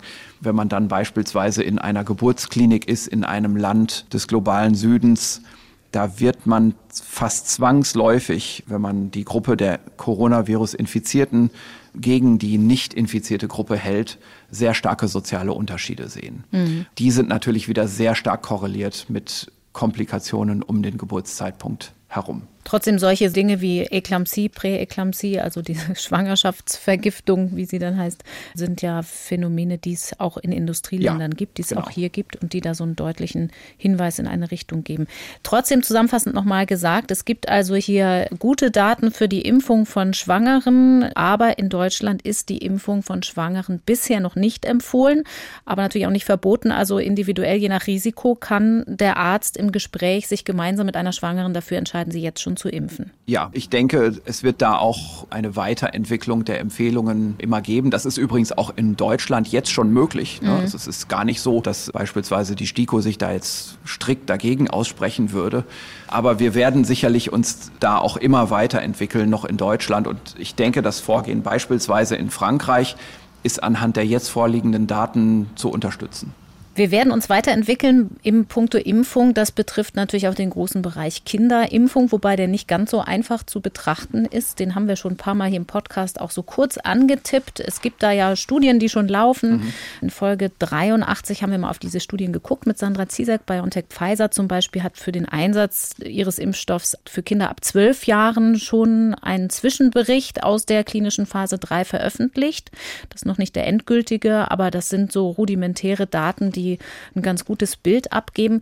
Trotzdem ist so eine Kinderimpfung ja eine Abwägungssache, auch ethisch mhm. gesehen, weil zumindest kann man ja immer noch sehen, dass Kinder von der Krankheit seltener betroffen sind, also von einem schweren Verlauf. Das wird auch von den Intensivstationen weiter berichtet. Da haben auch die Varianten offenbar Stand jetzt noch nichts verändert. Nun könnte man ja auch sagen, brauchen wir eigentlich die Kinder für den Bevölkerungsschutz überhaupt, für die Herdenimmunität? Ich habe mal nachgeguckt, in Deutschland gibt es so 12 Millionen Kinder unter 16 Jahren. Das sind ungefähr 14 Prozent. Ginge das mhm. da nicht auch ohne die Kinder? Naja, also erstmal muss man sagen, mit dem Pfizer-BioNTech-Impfstoff könnte man jetzt auch schon 16-, 17-Jährige mhm. impfen und die tragen sicherlich zur Verbreitung stark auch bei. Die sind ja eben nach der Pubertät dann sehr mobil und aktiv. Das Thema kennen wir ja alle.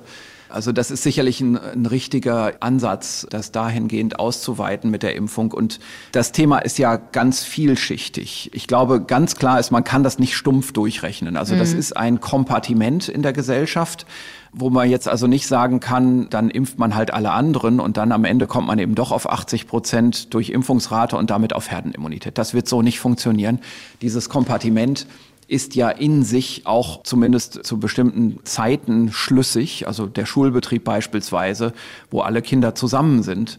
Und dann wird man möglicherweise eine Durchseuchung im Schulbetrieb haben. Das wissen wir noch nicht, wie sich das darstellen wird. Das ist eine interessante und zum Teil auch etwas bedenkliche Beobachtung, die man da jetzt machen kann in nächster Zeit, beispielsweise in England. Da mhm. haben wir ja eine Situation, dass jetzt nach der sehr aktiven Durchimpfung 60, 65 Prozent der Gesamtbevölkerung durchimpft sind. Das heißt noch etwas mehr bei den Erwachsenen. Die Kinder sind auch in England nicht geimpft mhm. und der Schulbetrieb wurde jetzt wieder begonnen. Und wir können jetzt eigentlich in den nächsten Wochen beobachten in England, ob jetzt bei den Schülerjahrgängen die Inzidenz wieder hochkommt oder ob sie unten bleibt. Das ist eine sehr interessante Prognose, auch natürlich erstmal für uns ähm, in, in erster Näherung. Mhm. Und im Moment sieht es so aus in den Zahlen des Office for National Statistics, wo weiterhin immer Infektionssurveys gemacht werden, dass die Kinder noch nicht hochgehen in der Infektionszahl. Da ist es also zu hoffen, dass die hohe Durchimpfungsrate der Erwachsenen die Kinder abschirmt. Das wäre sehr gut. Und dann muss man natürlich nach allem, was wir gerade gesagt haben, auch die nächste Frage stellen, wie ist das ein halbes Jahr später? Mhm. Also zum Herbst hin, wenn es wieder kälter wird, man wieder mehr drinnen ist und die Erwachsenen dann seit mehr als einem halben Jahr geimpft sind und der Schleimhautimpfschutz so langsam auch wieder weniger wird, sind die Kinder dann auch immer noch so gut abgeschirmt oder kommt es dann zu einem Hochschaukeln der Infektionsaktivität in den Schulen, aus den Schulen heraus, dann auch wieder zurückschlagend auf die Erwachsenen, bevor man dort wieder nachgeimpft hat. Und das zu tarieren, ist, glaube ich, die Herausforderung im Herbst. Das wird bei uns genauso sein, denn wir werden im Sommer durchimpfen bei den Erwachsenen. Dann werden wir also relativ hohe Impfraten haben bei denen, die geimpft werden wollen. Und viele werden sich wahrscheinlich auch nochmal für die Impfung umentscheiden, weil sich das wahrscheinlich einfach doch irgendwie durchsetzen wird. Dann haben wir zum Herbst hin eine sicherlich noch gute Schutzwirkung von den Erwachsenen für die Kinder. Aber irgendwann lässt die einfach nach. Bei uns wird die wahrscheinlich etwas später nachlassen, weil wir später die Durchimpfung der Erwachsenen erreicht haben. Und wir kommen dann in die gleiche Problemlage rein. Spätestens zum Winter hin müssen wir uns die Schulen ganz genau anschauen. Und wir wollen natürlich unbedingt verhindern, dass dann nochmal die Schulen geschlossen werden müssen. Ich kann das im Moment schwer projizieren. Also ich glaube, ein Blick nach England in die gesamte Zeit bis vor die Sommerferien in England wird uns da weiterhelfen, das einzuschätzen. Und nach Israel vielleicht auch. Nach Israel sicherlich auch, genau. Also ich glaube, da muss man einfach jetzt in den kommenden Wochen bis paar Monaten ganz genaue Untersuchungen und Beobachtungen anstellen. Die Gesundheitsbehörden international sind da natürlich auch in Kontakt und zeigen sich gegenseitig auch vorläufige Daten, die noch nicht publiziert sind, so dass man da zu einer besseren Einschätzung kommt.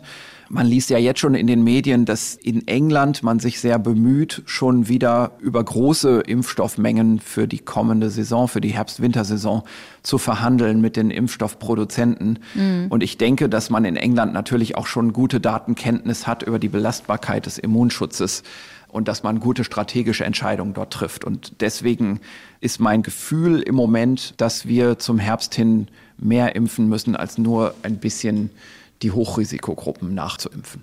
Und natürlich, also das Thema Impfung bei Kindern ist so vielschichtig. Meine Auffassung im Moment ist, dass wir wahrscheinlich nicht verhindern können, dass die Kinder geimpft werden müssen und sollen.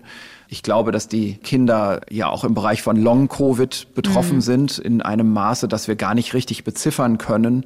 Und dann sind natürlich die häufig von Kinderärzten kommenden Argumente, dass die Kinder ja gar nicht schwer krank werden, die sind natürlich nur eine Seite der Gleichung. Ein Kind ist natürlich von einem schwer kranken Vater auch schwer in Mitleidenschaft gezogen und zum Teil natürlich für das ganze Leben. Mhm. Also das darf man auch nicht vergessen. Und dann gibt es natürlich andere Überlegungen, die die jetzt so im, natürlich im Bereich von Entwicklung und sozialen Belangen stehen, die ich hier jetzt gar nicht kommentieren will. Die sind einfach nicht mein Metier. Das ist eine sehr vielschichtige Argumentation. Sie haben da jetzt schon den zweiten Aspekt angedeutet. Also der eine ist ja der des Bevölkerungsschutzes. Die Kinder schützen dann wiederum die Erwachsenen mit und sich als Familie, ja. aber eben auch trotz vieler schwach oder asymptomatischer Verläufe in der Mehrheit ja geht es schon ja auch noch um die Frage, muss man die Kinder trotzdem schützen? Long-Covid, das baut sich ja gerade erst auf, die Erkenntnis. In Jena gibt es jetzt eine Long-Covid-Ambulanz in Schweden auch. Ja, und wir haben hier im Podcast richtig, ja. auch schon mal mhm. über dieses multisystemische Entzündungssyndrom gesprochen, PIMS, das Wochen nach der Infektion erst auftritt und was man auch noch weiter beobachten muss, oder? Also wenn Infektionszahlen ja. steigen, ob das noch zunehmen wird. Ja, das ist richtig. Also da gibt es sogar jetzt gerade einen relativ aktuellen Kommentar in, ich glaube, Lancet Infectious Diseases, in einem der Lancet Journals, also das Ganze argumentiert etwas, also ein Meinungsstück von, von Kinderärzten oder ich glaube sogar nur einem einzigen mhm, Kinderarzt. Mm, ein einziger ist es. Das argumentiert in die Richtung, dass man Kinder eher nicht impfen soll. Ein Argument, das da gemacht wird, ist, dass diese Multisystem-Entzündungserkrankung ja immunologisch vermittelt ist nach der Infektion. Das ist also nicht das Virus selber, sondern die Immunreaktion aufs Virus. Und so eine gleichgeartete Immunreaktion könnte ja auch durch die Impfung ausgelöst werden, mhm. wenn man jetzt anfängt, Kinder in breitem Maße zu impfen. Und das lässt sich so auch nicht von der Hand weisen. Das ist aber noch sein. Spekulation. Das kann sein, es könnte. Naja, also sagen wir mal so, das ist in dem Sinne eine Spekulation, als dass das im Moment noch nicht in einer Effektivitätssituation zu beobachten mhm. ist, sondern nur in einer Efficacy-Situation. Also sprich, man müsste das jetzt so langsam in den klinischen Studien sehen mhm. und auch noch mal etwas schärfer ausgedrückt. Die klinischen Studien müssten inzwischen wahrscheinlich schon längst abgebrochen sein, wenn das so wäre. Mhm. Ne, also deswegen, da würde man natürlich eine klinische Studie sicherlich erstmal pausieren, um das nachzuuntersuchen. Und wenn das wirklich mit einer Häufigkeit von 1 zu 1000 oder 1 zu 10.000 auftritt, dann müsste man so langsam sich auch schon an statistische Bereiche annähern, dass man solche Erscheinungen sehen würde in den Impfstudien, die jetzt schon laufen bei Kindern. Mhm. Dann muss man natürlich auch sagen, für mich geht es schwer zusammen und das geht leider im Moment argumentativ zusammen. Also es sind tatsächlich im Moment so ein bisschen die gleichen Gruppen und Personen, die gleichzeitig für Schulöffnung und Schulbetrieb und Bildung und äh, Sozialfunktion der Schulen argumentieren, also die gegen das Schließen der Schulen argumentieren, die argumentieren jetzt gleichzeitig auch gegen das Impfen der Kinder. Aber Man muss sich alle. schon fragen, wie das im nächsten Winter dann zusammengehen soll. Mhm. Also keine Impfung bei den Kindern und offene Schulen. Also auch gegen das Schulschließen kann man ja durch eine Impfung schützen. Und wir haben ja Impfstoffe, beispielsweise die RNA-Impfstoffe und auch die zunehmend dann demnächst verfügbar werdenden Proteinimpfstoffe. Novavax zum Beispiel. Ja, ne? bei, genau, also bei denen auch so Argumente, die grundsätzliche Bedenken äußern gegen Trägervirus-Impfstoffe, nicht mehr ziehen, weil da kein Trägerimpfstoff, kein Trägervirus ist. Also es gibt manchmal dieses Argument, na ja, mit so einem Trägervirus-Impfstoff ein Kind zu impfen, wer weiß, was das 20, 30 Jahre später für rein theoretisch denkbare Nebenwirkungen haben kann. Also AstraZeneca ähm, zum Beispiel ist. Ja, weil ja ein Virus letztendlich, wenn auch ein nicht replizierendes Virus verabreicht wird. Aber auch dieses Argument gilt dann ja irgendwie nicht mehr. Also es gilt von vornherein für die mRNA-Impfstoffe gar nicht. Und deswegen ist meine Einschätzung, dass man in diese Richtung arbeiten sollte, dass Kinder geimpft werden. Wenn wir jetzt auf den Herbst und den Winter gucken, dann muss man vielleicht auch ein kleines Rechenbeispiel mal machen, das für die Kinder dann gilt, wenn sie denn noch ungeimpft sind, aber auch für alle anderen ungeimpften auf dem Weg dahin. Wenn wir jetzt weiter eine Inzidenz haben, auf die wir blicken, die ja auf die Gesamtbevölkerung gerechnet wird, und das ist zum Beispiel eine Inzidenz von 150 und die Hälfte der Bevölkerung aber immun ist, dann verteilt sich diese 150 ja auf die andere Hälfte. Das heißt, unter diesen Betroffenen wäre sie dann doppelt so hoch, nämlich bei 300 rechnerisch. Ist das ein richtiger Gedanke? Ach ja, also ich, ich glaube, weil alle diese Dinge Verteilungen sind, ist das sicherlich ein bisschen einfach gedacht. Mhm. Rein vom Prinzip her ja, klar kann man das so sehen. Naja, also das ist jetzt so ein Beispiel für solche Übergangsphänomene, die wir jetzt in der nächsten Zeit in, in, vielen Bereichen haben werden. Also wir sind hier eben dabei, ein Virus zu beobachten, das endemisch wird. Und wir werden nicht für alle Zeiten alles so weitermachen können wie jetzt. Mhm. Also das ist so ein bisschen das große Thema, vielleicht Mitigierung. Also die Frage ist ja, wie geht man mit so einer Pandemie auf Dauer um? Also mhm. wie kann man jetzt im weiteren Verlauf, wenn immer größere Bevölkerungsteile immun werden, sinnvoll weiter von einer Perspektive des öffentlichen Gesundheitswesens Einfluss nehmen. Also es ist ganz klar, wir wollen das gesellschaftliche und wirtschaftliche Leben wieder aufleben lassen. Bestimmte Bereiche, also der Freizeitbereich zum Beispiel und Kultur, auch die gesamte wichtig. Richtig, genau. Und auch die gesamte Wirtschaftstätigkeit, die da dranhängt, die wollen wir ja wieder öffnen. Und da wird jetzt in der öffentlichen Diskussion beispielsweise jetzt schon der Punkt gemacht, ach, man soll doch nicht mehr den Inzidenzwert nehmen, der stimmt doch eh nicht und Testhäufigkeit, die verändert sich doch und man soll jetzt lieber auf die Intensivbelegung mhm. oder die Intensivaufnahmen schauen. Und das ist so ein bisschen eine öffentliche Argumentation, die ich in Teilen jetzt richtig finde von ihrer vorbereitenden Wirkung her. Also das sind zum Teil eben auch seriöse Wissenschaftlerinnen und Wissenschaftler, die jetzt schon solche Überlegungen anstellen und in Interviews auch äußern. Und das ist vollkommen richtig, was die sagen. Das ist aber vorbereitend gemeint. Die sagen, demnächst wird das eben nicht mehr so sein, dass das Verhältnis von PCR-Tests zu Intensivstationsaufnahmen und zu Todesfällen immer gleich bleibt. Das ist nicht so. Es verändern sich viele Dinge. Verändert Beispielsweise. Mhm. Genau. Also wir sehen ja jetzt schon, die sehr alten Bevölkerungsgruppen, die sind jetzt schon weitgehend durchgeimpft. Aber immerhin sind wir jetzt an der Stelle und wir können jetzt schon sehen, dass dadurch die Letalität bei den alten Altersgruppen geringer wird. Die Krankenhausaufnahmen werden geringer. Aber eine Sache müssen wir uns, glaube ich, wirklich vergegenwärtigen im Moment, wenn man mit wirklich guten Modellierern spricht, also die wirklich den Überblick über die Situation haben und die ihre Modelle auch immer wieder nachrechnen, ist die Aussage, die ich höre, dass im Moment die Inzidenz noch vollkommen geeignet ist, um die Krankheitsschwere in der Bevölkerung zu erfassen, bis hin zu den Intensivaufnahmen und den Todesfällen. Also mhm. das, was da bei den Alten im Moment an Schutzwirkung entsteht, das ist real, das ist gut und das, da sollten wir froh drüber sein. Aber für die Gesamtbevölkerung ist es im Moment immer noch vollkommen richtig, nach dem Inzidenzwert zu schauen und danach auch politisch zu handeln. Das ist also wirklich die Auffassung von den Personen, die ich als Wissenschaftler, als Modellierer kenne, deren Auffassung immer eigentlich die richtige war über die gesamte Zeit. Das ist also nach wie vor noch ein Frühwarnwert, ein Indikator, ja. auch für die Lage auf den Intensivstationen. Trotzdem hat sich ja ein bisschen was verändert in der Pandemie, genau mit dieser Altersstruktur und zwar in verschiedenen Aspekten. Die Menschen, die auf den Intensivstationen liegen, das schildern so Menschen wie Christian Karajanidis, der wissenschaftliche Leiter des Divi-Registers, mit dem habe ich drüber gesprochen, der eben auch sagte, ja, sie werden jünger, sie versterben mhm. dort darum seltener, aber mhm. genau deshalb, weil sie eben jünger sind, liegen sie eben oft auch ja, länger dort, richtig. weil sie länger ja. kämpfen können eigentlich, ihr ja. Organismus. Und das verändert doch schon ein bisschen die Frage, wie viel kann so ein Frühindikator Inzidenz allein aussagen für die Krankenhaussituation? Ja, das ist richtig. Also es gibt zum Beispiel im Moment so ein bisschen die Unterscheidung Intensivstationsneuaufnahmen mhm. versus Intensivstationbelegung. Und dann wird gesagt, die Neuaufnahmen sind ja eigentlich das, was aktuell ist. Und man soll sich nicht über die Belegung täuschen, denn die Leute, die da liegen, die liegen da schon ganz schön lange. Aber das ändert ja nichts daran, dass wir auch eine Kapazität haben, die wir nicht überschreiten können. Mhm. Da müsste man also Grenzwerte einrechnen, Reservebereiche. Und wenn man das täte, dann wäre man jetzt im Moment schon wieder bei einer Situation, bei der der Betrieb gar nicht aufrechtzuerhalten ist. Und daran sieht man schon die Argumentation, die hier seriöserweise von wirklich beschäftigten Statistikern, Epidemiologen und sonstigen Wissenschaftlern gemacht wird, die ist vorbereitend gemeint. Mhm. Also die wird jetzt manchmal schon auch in Interviews geäußert, aber die wird manchmal dann in manchen Medien so dargestellt, als wäre das eine Empfehlung für jetzt sofort, so nach dem Motto, die Politik muss umdenken.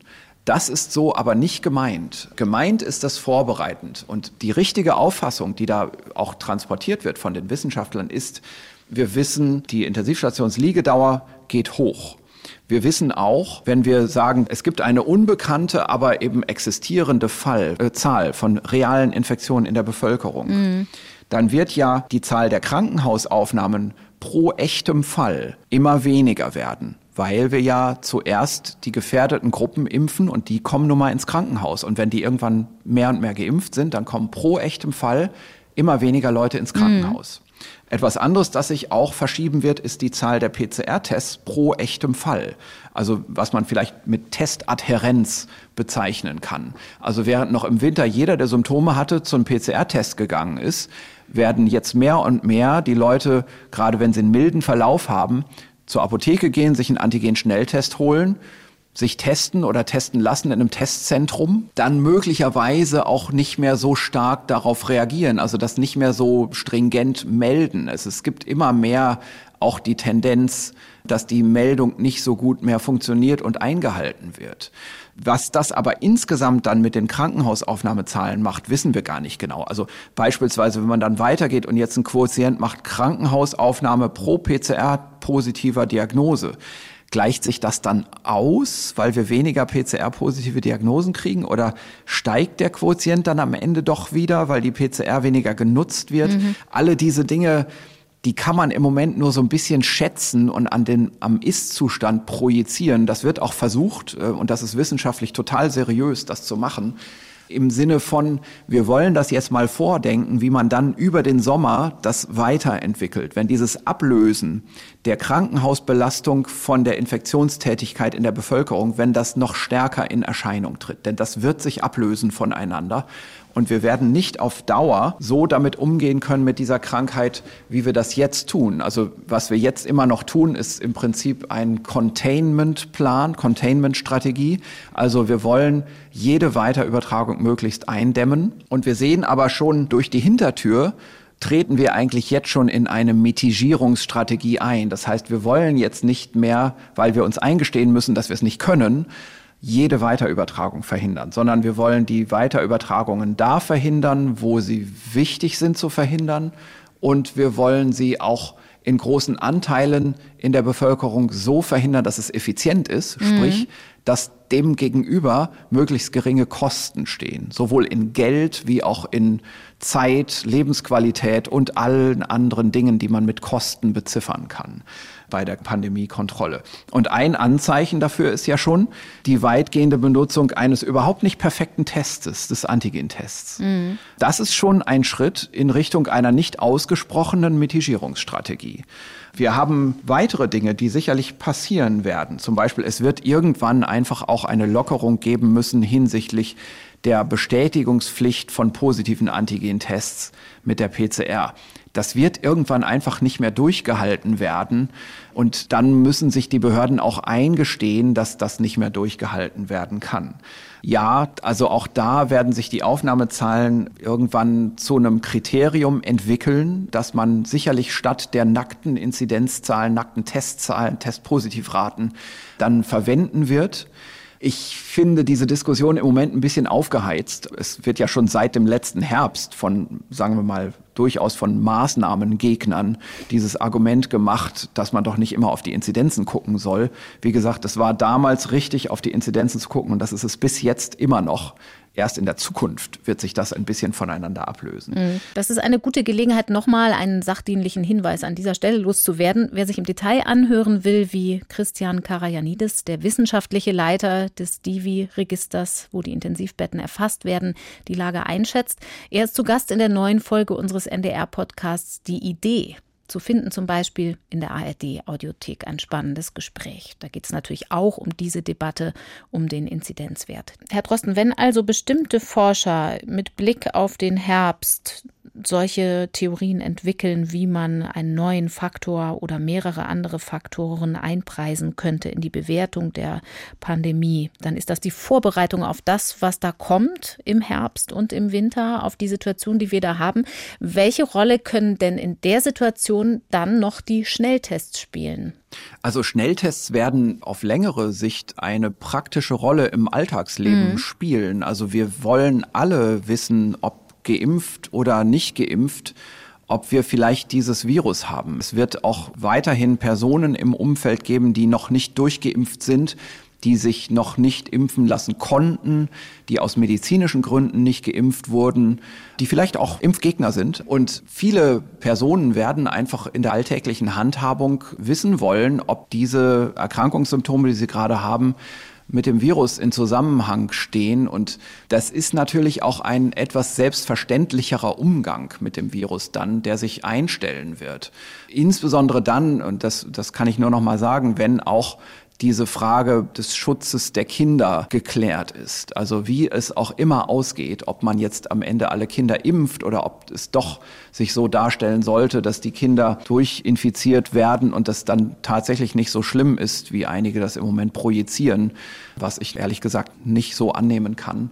Aber ich glaube, spätestens wenn sich das so eingestellt hat, dann werden wir ein selbstverständlicheren Umgang damit haben und wir werden dann natürlich irgendwann auch nachlassen in der Testung. Und ich glaube, dass schon deutlich vorher diese sehr intensive Testung mit der PCR nachlassen wird, weil, mhm. weil einfach letztendlich da auch Kosten dagegen stehen. Das ist alles nicht billig und das war in einer akuten Zeit eine Maßnahme, die wir solitär hatten. Wir konnten kaum was anderes machen und darum durfte das auch was kosten. Aber irgendwann kommen da auch die ökonomischen Überlegungen wieder zurück. Mhm. Ich würde gerne noch mal kurz bei den Tests bleiben zum Ende hin, weil Sie vor zwei Wochen sich ja zu der Unsicherheit zu Infektionsbeginn von Schnelltests geäußert haben, also vor Symptombeginn. Das hat mhm. Äh, ganz erwartungsgemäß für ein bisschen Wirbel gesorgt, weil Laien ja sagen, oh je, gerade vor Symptombeginn, wenn man eine Infektion noch nicht bemerkt hat, aber schon extrem ansteckend sein kann, dann sind doch diese Schnelltests mhm. besonders wichtig.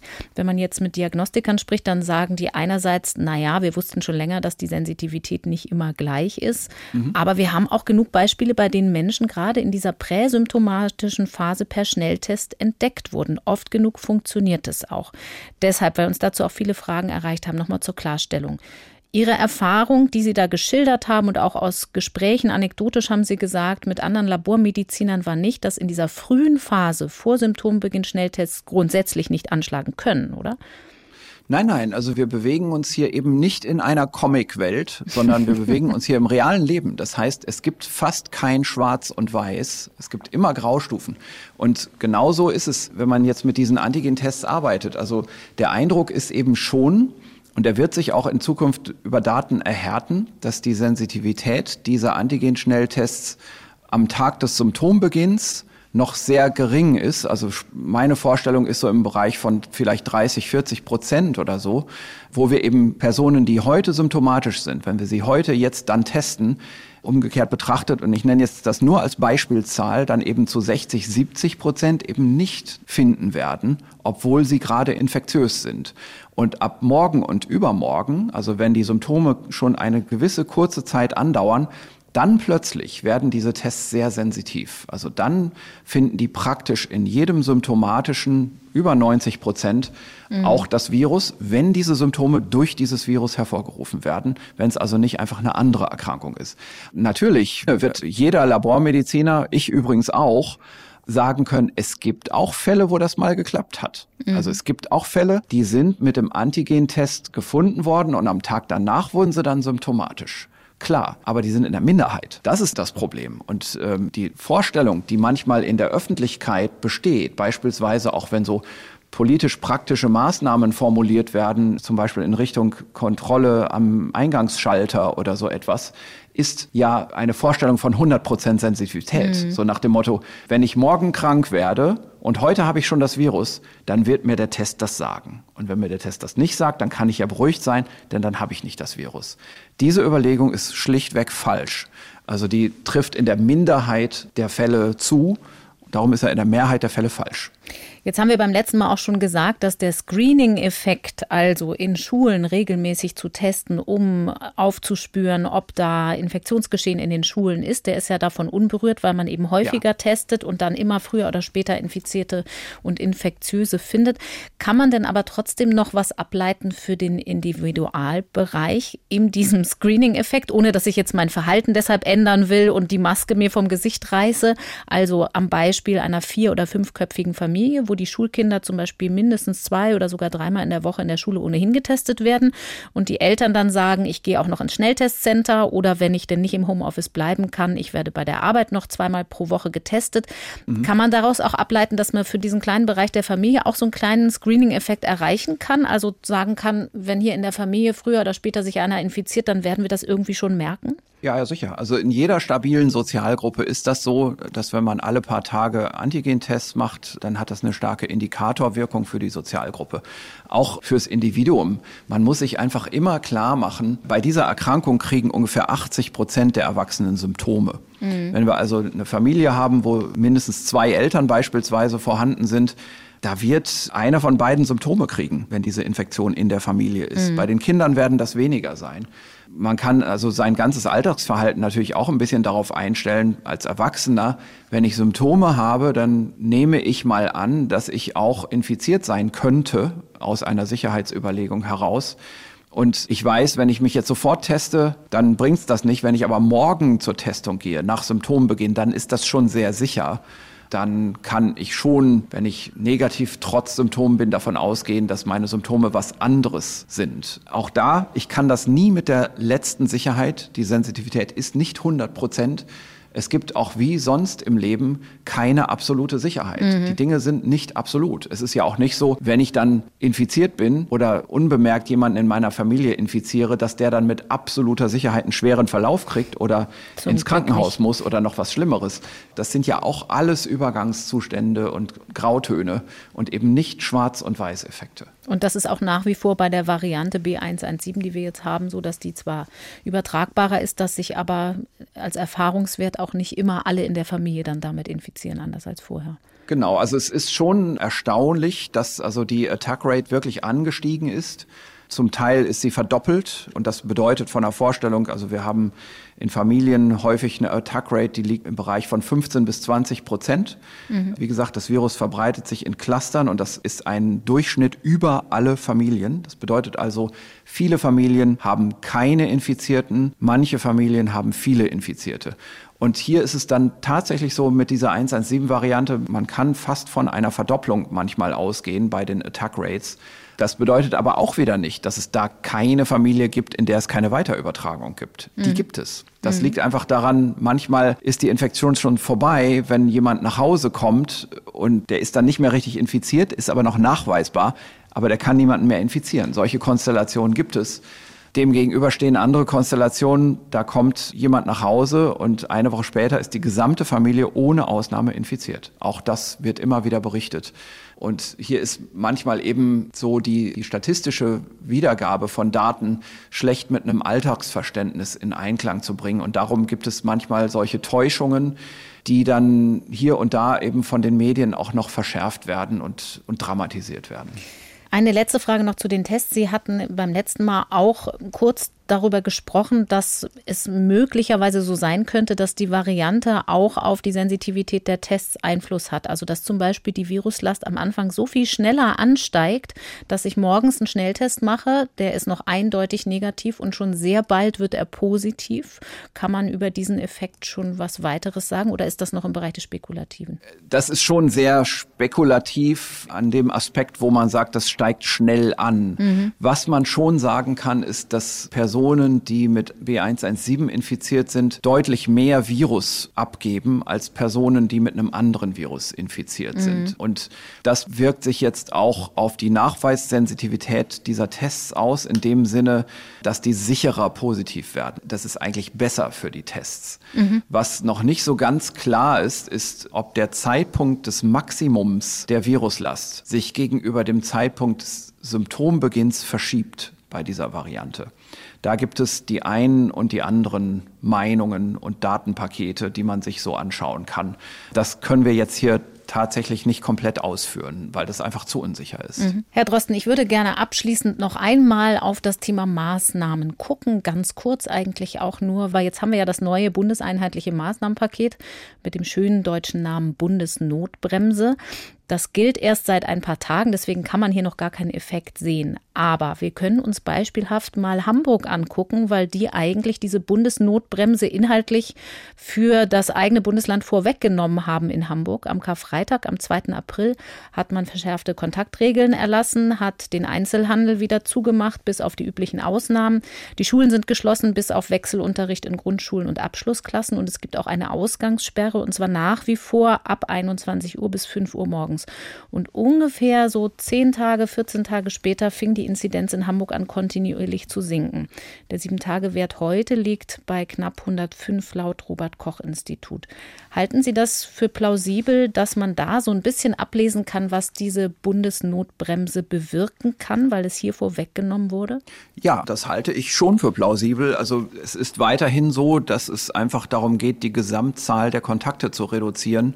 Wir haben da im Moment sicherlich jetzt über all die Verhandlungen mit verschiedenen Interessengruppen gegenüber der Politik in Deutschland jetzt eine etwas schief verteilte Situation. Also wir wissen alle, dass das Arbeitsleben, das ist relativ wenig eingeschränkt. Das Freizeitleben ist stark eingeschränkt. Das ist die Gewichtung, die wir in Deutschland gesamtgesellschaftlich so gewählt oder erreicht haben. Mhm. Und natürlich ist das, was jetzt so als Bundesnotbremse bezeichnet wird, dann nochmal eine stärkere Verschärfung in den Bereichen gerade außerhalb dieses Wirtschaftslebens wenn es eben um Ausgangssperren geht. Da geht es vor allem ja auf das erwachsene Freizeitleben und dann eben gerade auch auf die Effekte der Schulschlüsse oder der Reduktion des Schulbetriebs.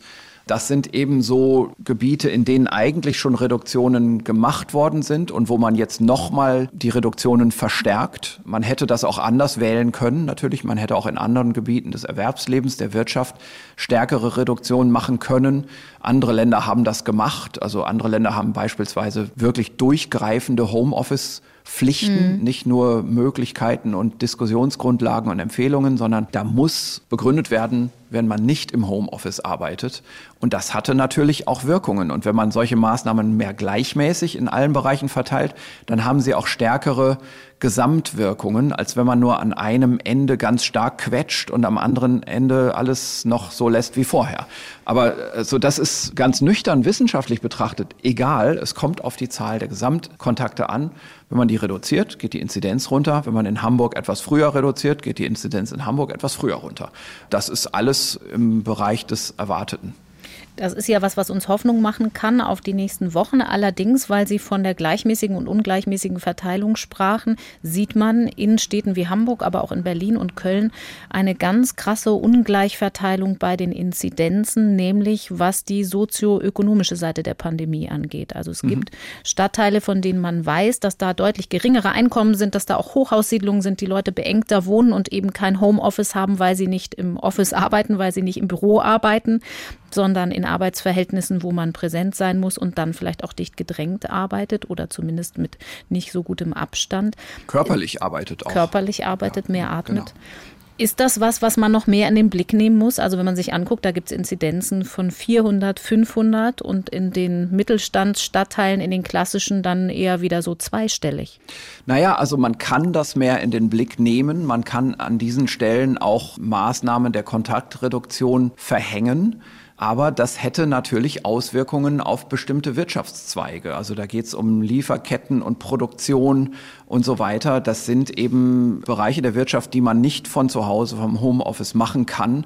Das schlägt natürlich auch darauf durch, dass die Personen, die in diesen Wirtschaftszweigen arbeiten, sozial nicht so gut dastehen und natürlich auch in Stadtteilen wohnen, wo vielleicht der Wohnraum günstiger ist und so weiter.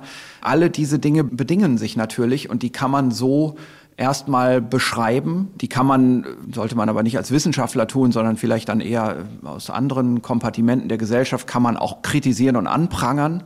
Und man kann Änderungen fordern, aber ich glaube, im Moment ist es vor allem wichtig, dass man sich klar macht, wie es ist. Also jedenfalls, mhm. wenn Sie mich als Wissenschaftler fragen. Ich kann Ihnen sagen, wie es ist. Also es gibt da die ganz klaren, direkten Zusammenhänge.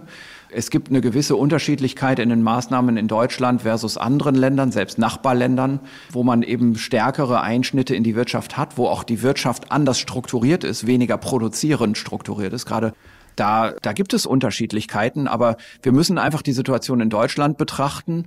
Und ich glaube, bei allem, was wir da betrachten, müssen wir uns auch klar machen, es geht hier nicht um etwas, das für immer so bleiben wird, sondern es geht darum, jetzt diese letzte Kraft, die jetzt noch deutlich vorhanden ist, dieser dritten Welle zu brechen und das dann noch ein paar Wochen bis Monate bis nach dem Sommer durchzuhalten. Und es ist dann natürlich auch zu erwarten, dass, dass der Effekt der Impfungen, der wird es eben sein, der uns da dann helfen wird.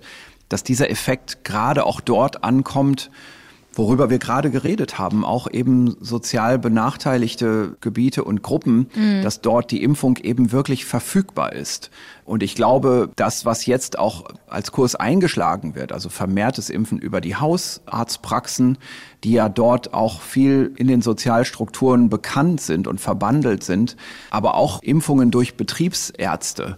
Ich glaube, das ist eigentlich der Weg, wie man da einen besseren Effekt erzielen kann. Und dieser Weg wird ja jetzt auch eingeschlagen. Also insofern denke ich, man kommt an der Stelle auch weiter. Damit schließen wir für heute und hören uns hier an dieser Stelle in zwei Wochen wieder. Herr Drosten, wir wünschen Ihnen einen guten Tag im Institut und sagen Danke für heute. Bis dahin. Bis dahin. Und ich möchte ein letztes Mal auf einen weiteren NDR Info Podcast hinweisen und zwar mit einem anderen, aber sehr, sehr spannenden Thema aus der Welt der Wissenschaft, das ganz am Rande sogar auch ein bisschen mit Corona zu tun hat, aber eben nicht nur. In unserem Wissenschaftspodcast Synapsen geht es in der aktuellen Folge um Traumforschung, um Menschen, die Klarträume haben und sogar um Menschen, die ihre Träume steuern können und was das eigentlich soll. Synapsen, unser Wissenschaftspodcast mit der neuen Folge Träum weiter unter anderem natürlich zu finden in der ARD Audiothek. Und dort gibt es auch unseren Podcast, das Coronavirus Update, am kommenden Dienstag wieder. Mir bleibt an dieser Stelle, mich zu bedanken bei Ihnen und euch fürs Zuhören, bei Nele Rössler für begleitende Recherche zu diesem Podcast und bei Katharina Marenholz für die Redaktion. Mein Name ist Corinna Hennig. Bleibt gesund. Bis bald. Das Coronavirus Update.